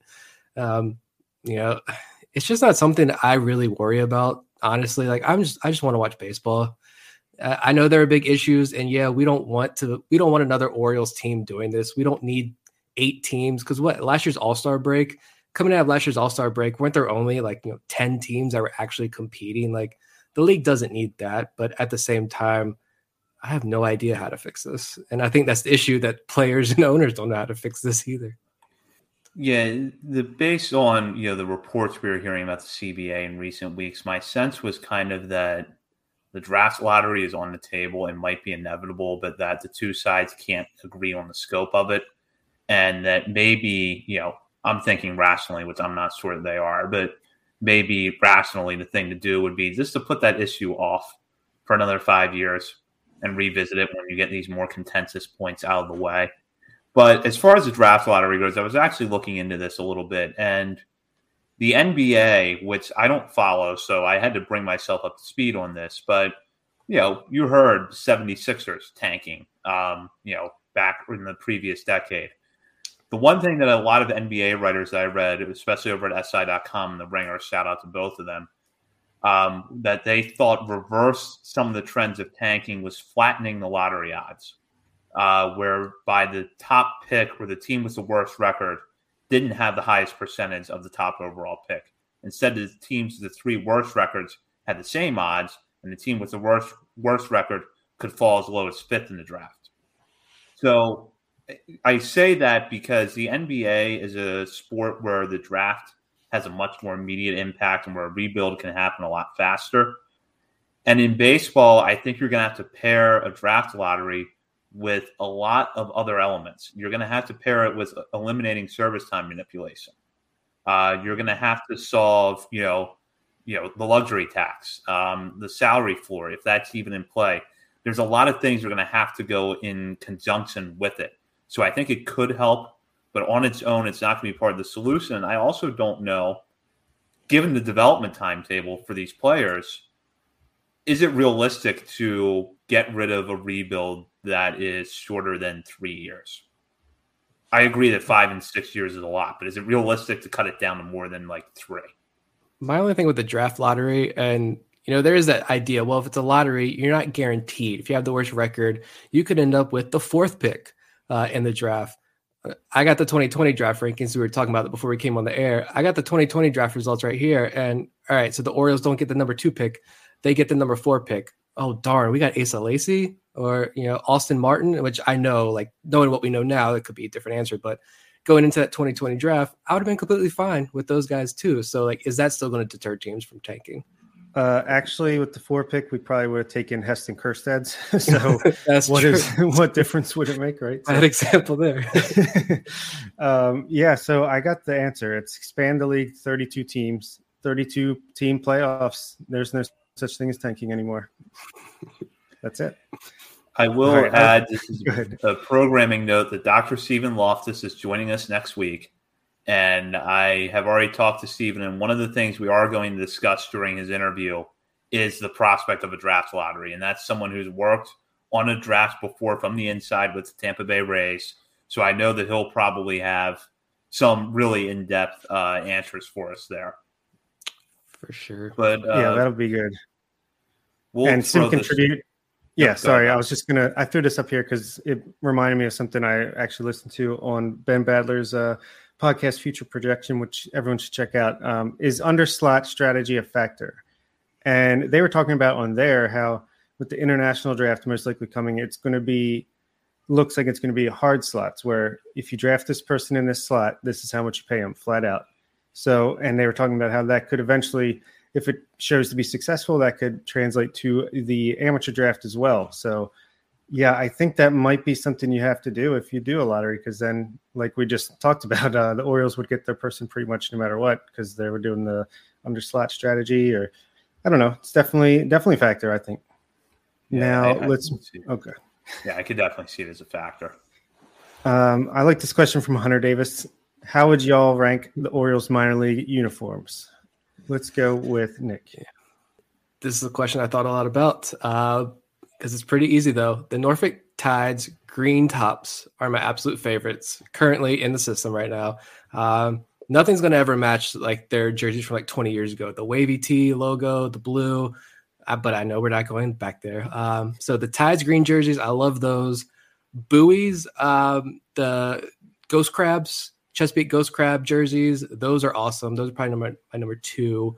The Norfolk Tides home whites with the green outline. I love those. Uh, as you can see, there's there's a Norfolk bias there, but I'd put them number three. Then Norfolk jerseys again. The Parijitos de Norfolk, the orange, the orange pants got to go. But I like those jerseys. We need more Norfolk coffee jerseys. Bring those back. Um, then give me the Delmarva Scrapple. Put them on my list. I do like that. That's unique. Um, then I put Delmarva's regular jerseys and then Bowie's last.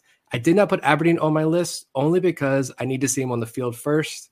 But I think Aberdeen jerseys could land two or three on my my top five, top ten list there. I actually am intrigued by what Aberdeen did this offseason with their uh, uniforms, particularly the powder puff blue. Like Nick, I want to see them on the field, but no one else in the Orioles farm system is going to do that. I think the Tides should do it with the wavy T logo. I think that would look great, but – um, Aberdeen, for now, probably going to be the only Orioles affiliate out there wearing powder puff blue jerseys. So I want to check them out. I think Delmarva has generally done a good job mixing in orange jerseys every now and then. Uh, I like the Norfolk jerseys that Nick mentioned. And I think of the Bay Sox uniform, the orange one with buoy and uh, black block letters is my favorite. Um, the Shorebirds and Bay Sox uniforms to me kind of look like the Orioles uniforms of the 90s and early 2000s. They're kind of similar in that respect. But yeah, I, I think that I really want to see those Powerpuff Blue uniforms in Aberdeen in action next year. I have to admit, Norfolk has a great batch of uniforms. I love the coffee stuff. Their even their pink uniform really pops. You know, the green, the orange, it, it's all good. So I'll put them number one. I do think that Aberdeen blue is going to look pretty good. The, those uniforms look pretty nice, and Delmarva. I don't know. It doesn't. Maybe it's just the camera angle. It doesn't look that great on minor league uh, TV, but Bowie's got to be last. It's a little bit boring. I do like their logo, like their hat probably the best, but just overall look is kind of bland. So, and what were they wearing? Like some kind of uh, blue with firearms. I can't remember when we went and saw them. They had some weird, weird alternate uniforms on, but uh, yeah, that's how I'd go. Yeah, the jerseys, jerseys, minor league jerseys are fun though. Definitely love talking about those. Um, next question, another one from Vivek. Which of the batch of sophomores do you feel like will take a step forward and be a stable rotation starter? And he throws out the name Keegan Akin, Alex Wells, Bruce Zimmermann, Michael Baumann, Dean Kremer, and Zach Lowther. So go with Zach first. I think Baumann has the best chance of sticking the starter in that group just because the stuff is so good. I think he needs to build his repertoire back a little bit, which is why I expect he's going to start the season at Norfolk. But I think he has the best chance of sticking in the rotation out of that group. Something tells me Akin's going to end up in the bullpen long term. Zimmermann and uh, Wells might trend the same way. Kremer, I really want to see a click for him as a starter, but I'm just not sure it's going to happen after last year. I think Vivek is shortchanging Bruce Zimmermann, who did a pretty good job of being a stable rotation starter last year. Obviously, he missed some time, but I'm going to give Zimmermann a pass. And I think Baumann should still count as a freshman. I mean, what did he get? A couple games in. He's a redshirt freshman next year. So I think Alex Wells is my guy. I think he's going to take a big step forward. I think you looked at how great he pitched when he was in AAA, and it seemed like there was just like a little bit of a mental block making that jump up to the major league level. I think we're going to see him come out and really be more confident in 2022, get that pinpoint control that he's known for in, in, the minor leagues back, and really impress some people and win a starting rotation spot out of spring training and hopefully maintain it the whole year. Akin and Kremer, I'm not too high on. I think Kremer could still bounce. I like Kremer better as a starter still than Akin. I think Akin could be a decent reliever. And I think Zach Lowther – will probably be like a nice two, three inning guy, nice swing man type. I'm not sure if he's ever going to make it into the rotation, unfortunately, but we'll see. It's a vital question that I think the Orioles were hoping they would get more answers last year. But you know, I agree with Baumann. I think you know, fresh start with him in 2022. Um, so I, I, give him a pass there. I got Zimmermann at the top of my list. I wish those injuries would have happened last year. I think he's a little underrated, and I actually think he can stick in a major league rotation. Um, and I had to be convinced, but I think he's done a good job of convincing me. Um, Kremer, uh, I'd rank him third, but if it's up to me, his leash is extremely short. Last season just left this bad taste in my mouth.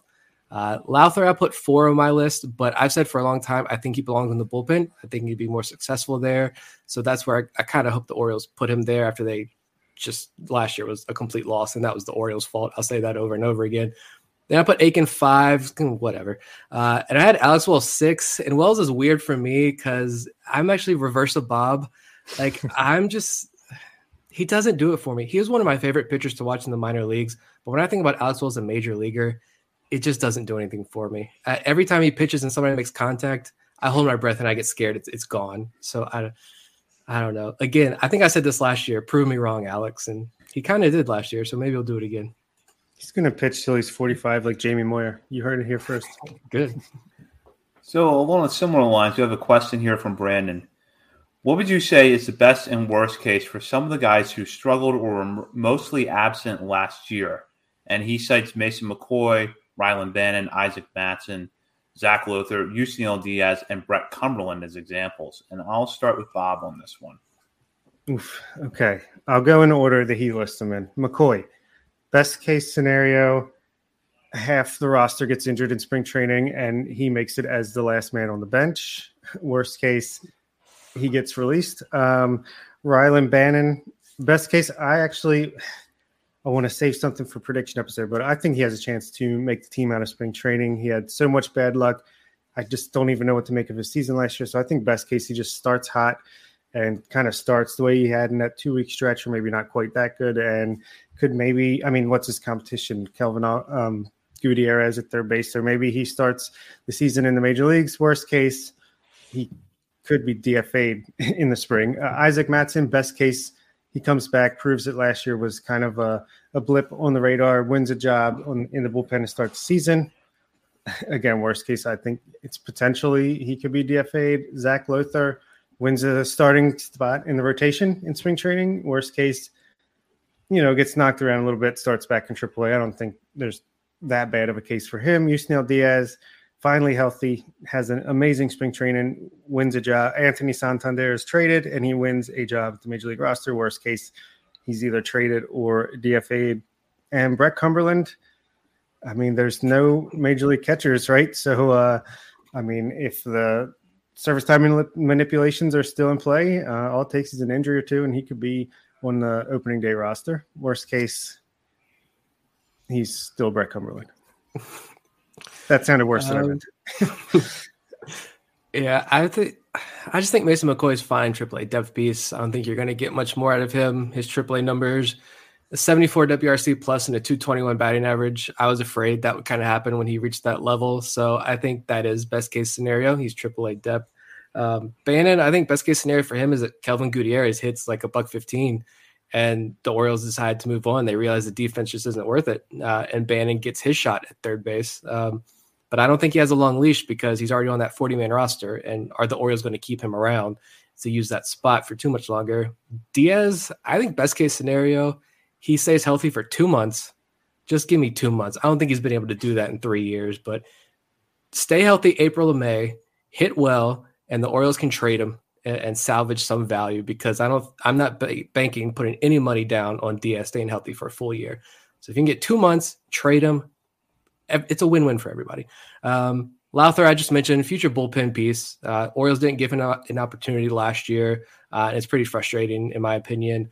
Mattson, I think, is just someone who everybody stopped talking about. We were really high on Mattson. I think he was a top 30 guy or just outside of our top 30 two years ago because he was a piece of that Bundy trade who was closest to the major leagues. But again, he was on that Norfolk taxi squad a lot. Um, I believe he had some personal off the field issues that probably set him back. Um, more important than baseball, I think. So I think a fresh 2022 could be good for him. And Brett Cumberland, I think best case scenario is he catches on with another team, finds a home there. Yeah, going through this group, I agree with both of you about Mason McCoy and Rylan Bannon. McCoy is good AAA depth. Bannon, if he can stay healthy and kind of regain his form offensively, I think has a shot to be at least a part-time player in the major leagues at some point early in the year. Mattson and Lowther, I'm going to kind of group together here because I do think that neither of them were able to really settle into a consistent routine last year, and that hurt their results. And though the the taxi squad was necessary because of everything with the pandemic, I kind of hope it goes away this year because developmentally, I just don't know that a player going on the road for three to six days at a time, not playing in games, um, I don't think that's better for them than being back in AAA, at least having an opportunity for regular innings out of the bullpen or to take their ro- turn in the rotation or, you know, for playing time. So I kind of hope that both of them get more normal routines in 2022. With Mattson, we know that that's pitching out of the bullpen somewhere. With Lowther, I've said it time and time again, and I'll repeat it tonight. Just pick a role for him, groom him for that, and just see if he can be successful. If you think he's going to be a reliever, start working with that. Start working towards that now. If you want to see if he can stick in the rotation, I think that's a perfectly reasonable uh, goal. Put him in the rotation. Put him in rotation at Norfolk or Baltimore. Regardless, Make sure he's taking the de- ball every five days and has consistent opportunities. Uh, Diaz, I'm kind of split between where Bob and Nick are on this. I guess part of me still wants to see Diaz in the Orioles uniform, but then I also know with his injury history and the fact that you now have Kyle Stowers, who is a better prospect right there lined up for right field. I think anything you get from Diaz, as long as he is healthy, is the best case scenario worst case scenario, he gets hurt. You know, he battles injuries this year, and at some point during the season or shortly after the season, uh, and he's DFA'd. Cumberland, the catching depth of this organization right now is a lot of 4A players and Adley Rutschman, and I don't know where that leaves Cumberland. So I feel like after the lockout to see what the Orioles do with the 40 man roster at that position probably tells us a lot about their plans for Cumberland because how many catchers, even if Adley Rutschman starts the year in the major leagues, how many catchers are you actually going to carry at Norfolk? And would you take Brett Cumberland over any of their free agent acquisitions or Nick Sufel? I, I don't know. A lot of depth. A lot of depth. We'll see how the catching situation shakes out. But all those guys, I'm thinking maybe probably except for Zach Lowther. I think this is it for a lot of those guys. They got one more chance. Um, Lowther, I don't know. Again, like we've mentioned a couple times, they just they don't know what they want to do with him, and it's frustrating. Um, another question here, Vivek. Another one. What is your projection for Heston Kjerstad this year? Games, what level, batting average, on base percentage, and home runs? With Zach. I'll go somewhat. Maybe it's conservative. I'm not sure, but I'll say it's going to be Delmarva and Aberdeen for his levels. I think he gets in a full season where he's healthy. Um, as far as the specific numbers go, I don't know that I feel like I have enough right now to jump right in and say, you know, Kjerstad's going to hit 20 home runs or he's going to hit seven. But I think that it would be, you know, reasonably, you know, reasonable to expect some return to form with his power. I do think that I would not be surprised if we see him DH once or twice a week, just to keep him in the lineup, but reduce the wear and tear a little bit coming, you know, trying to come back from myocarditis. I don't know exactly how the Orioles are going to handle that. But I my expectation is that he's going to have a healthy and productive year and that he'll play at multiple levels. You'll at least see him at Delmarva and Aberdeen. In the absolute best case scenario, he gets in two or three levels and ends the year at Bowie. I do, I do think he's going to end the year in Bowie. It might be like a Gunnar Henderson thing where it's kind of just at the tail end and just to say that he got there kind of and give him that little little boost. But I'll say he plays about 115 games, bats like 270 with a 350 on base and hits 18 home runs. Specific enough low. for you? I was a little lower in all those. I said 110 games between Delmarva and Aberdeen, 260 average, 330 on base percentage with 14 home runs. Why not?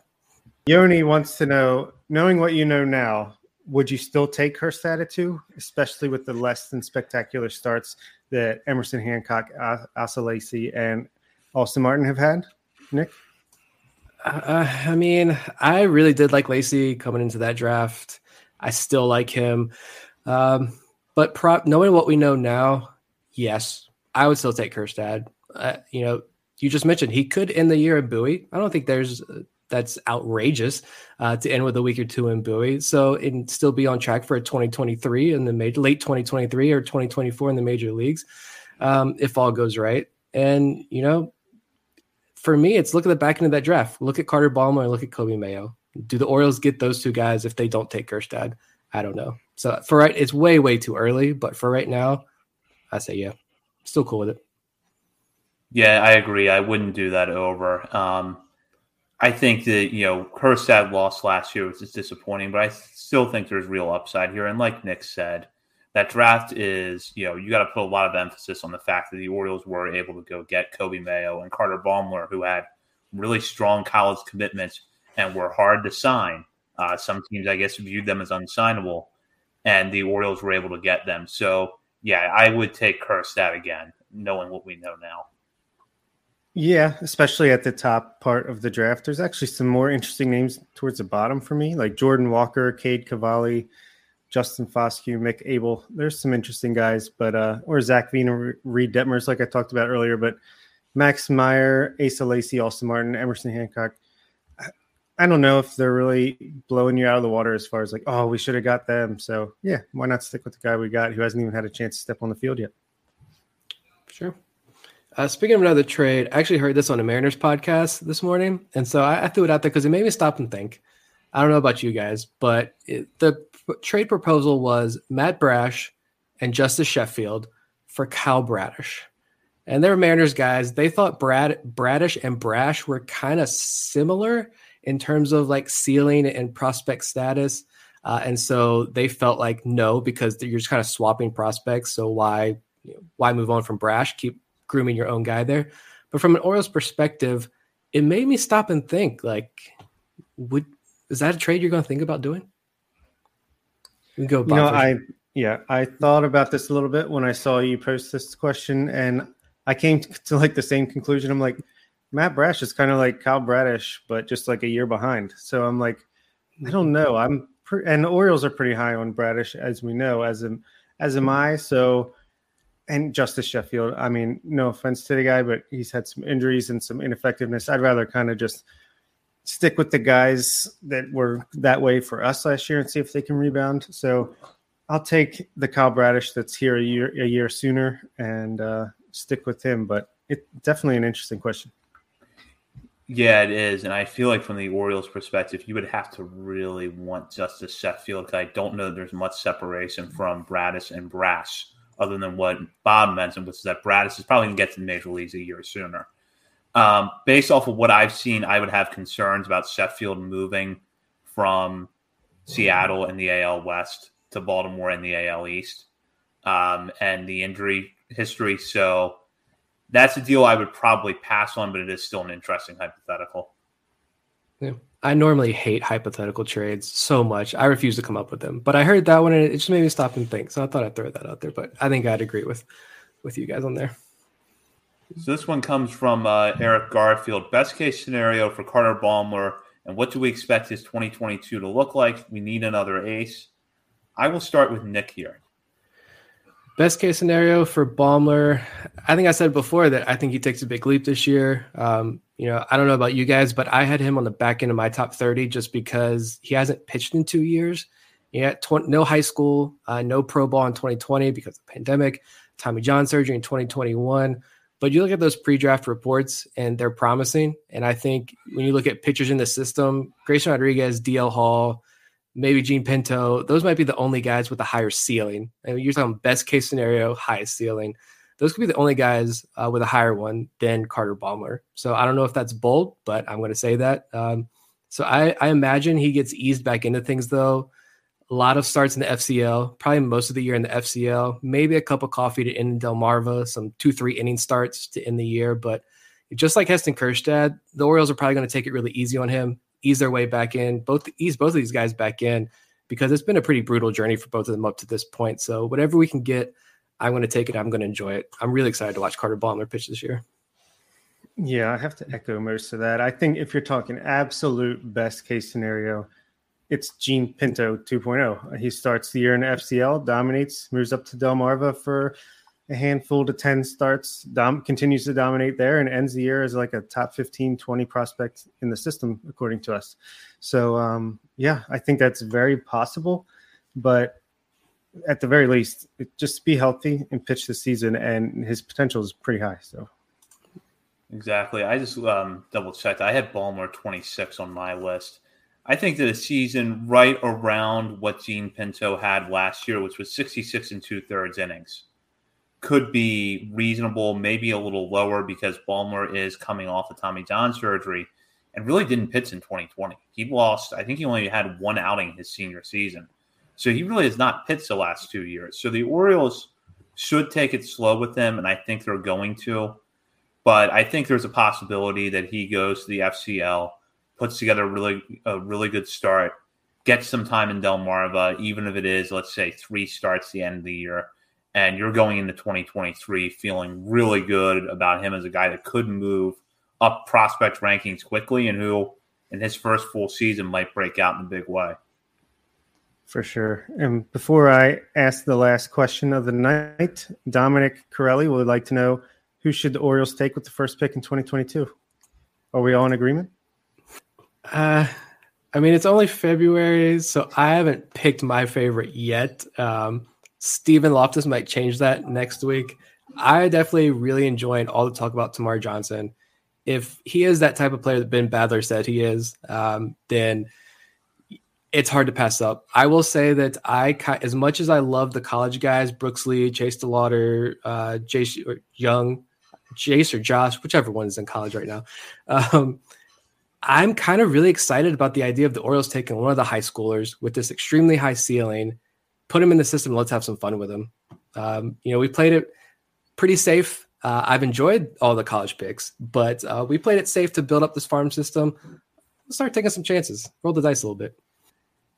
Right now, I would say Termarr Johnson would be the Orioles pick and should be the Orioles pick. Um, it is February, so my answer might change five times between now and the draft. But I would say Johnson. But as Nick said, a lot of high high ceiling high school guys this year, plus some interesting college bats. and we'll get into this more next week when we have Stephen Loftus on. But there's really six names right now that I would feel okay with if the Orioles took them with the first pick.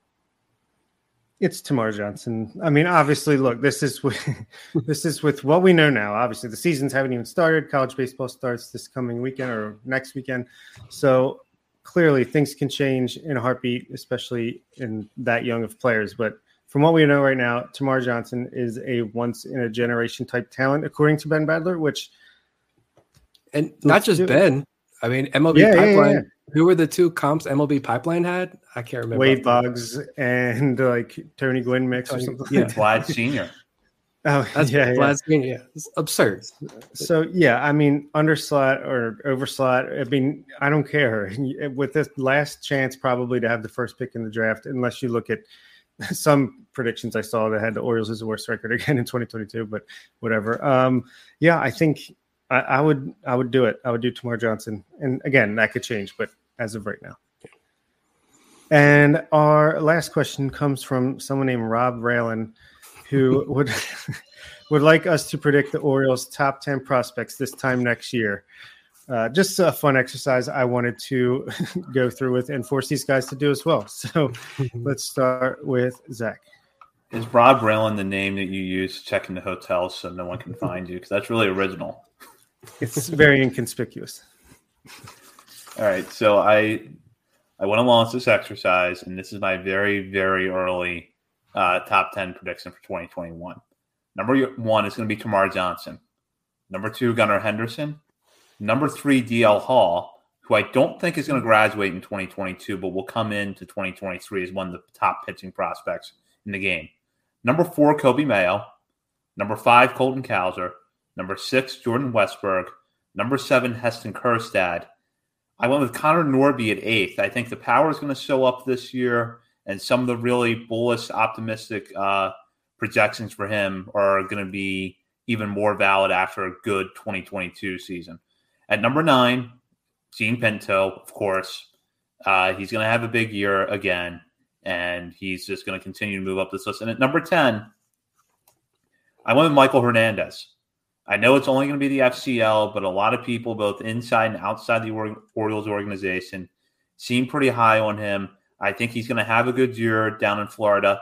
Maybe like Mishael Deson last year, gets a brief cup of coffee uh, at Delmarva to end the year. I was split between Deson and Hernandez um, at 10. And honestly, I could be persuaded that it should be Deson, but I'm going to stick with Hernandez.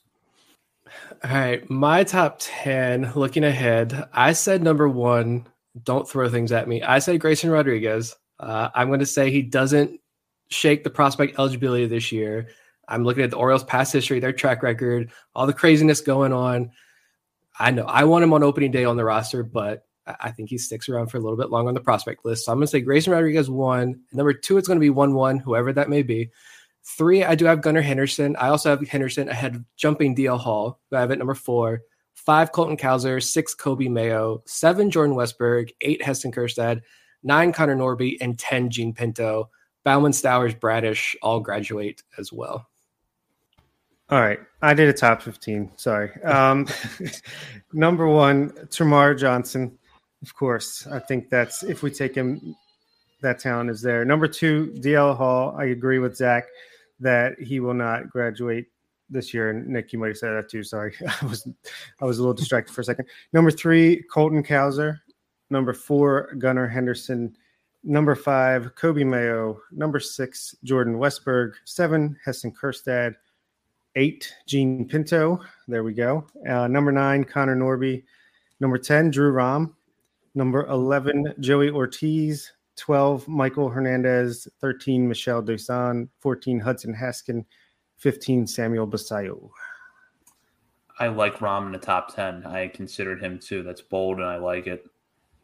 Shout out to Prospects Live, who had has Rom at number 10 right now. They get it. They're my favorite prospect list other than ours. You guys are you guys know what's up. Vivek says, I wonder if Jean Pinto knows how much we love him. He does. He does. Don't worry about that. he does. Trust me. All right. So before we wrap up here, and I know we've been at this for a while, but Bob, Nick, any last minute questions come to mind here you just feel like throwing out just for the fun of it? When does spring training start? Yeah, I was going to say how much longer until April? Was it eighth? The tide start? Yeah, that was that was my question. I'm ready for this. I'm excited. Spring training will start in the middle of March. Yeah, I think if the season's going to start on time, they'd have to be come to an agreement within the next week, which uh, doesn't seem possible. So yeah, I think I think you're right. Nick, you look like you want to say something like kind of bold and disappointing. Are you going to predict that the season's going to get canceled? Cause... No, I froze for a second. I'm good now. Okay, we're all good. I got nothing to add. I don't. I have. I'm losing more and more hope. Uh, obviously, this season's not going to start on time. I'm just scared of how many games we are going to end up losing. Um, I don't think there's going to be this last second. Here's a rush. We got to start. Let's crack this deal. I don't think that's going to happen. Um, so I'm just looking ahead to minor league baseball. April 8th. Let's go. Yes, and we are definitely looking forward to the start of the minor league season here at On the Verge. And no, we are not running out of things to cover this winter. Uh, as evidenced by the fact we'll be joined next week by Dr. Stephen Loftus, uh, who's kind of been a regular on this show since we started back in 2020. We know he's one of our listeners' favorite guests. He's going to be coming on to help us preview the high school and college baseball seasons. And we'll get into a little bit of draft lottery talk too with him. And as a programming note, we will be on Wednesday next week live. So if you watch this on our live stream, plan to tune in on Wednesday night, the 16th. If you listen to us on podcast, check whatever uh, the app you listen to your podcast on, either late that night or early the following morning. And our show with Dr. Stephen Loftus will be there. So thank you for uh, listening to tonight's episode. For Bob Phelan and Nick Stevens, this is Zach Spedden. You've been listening to On the Verge. Go Bengals.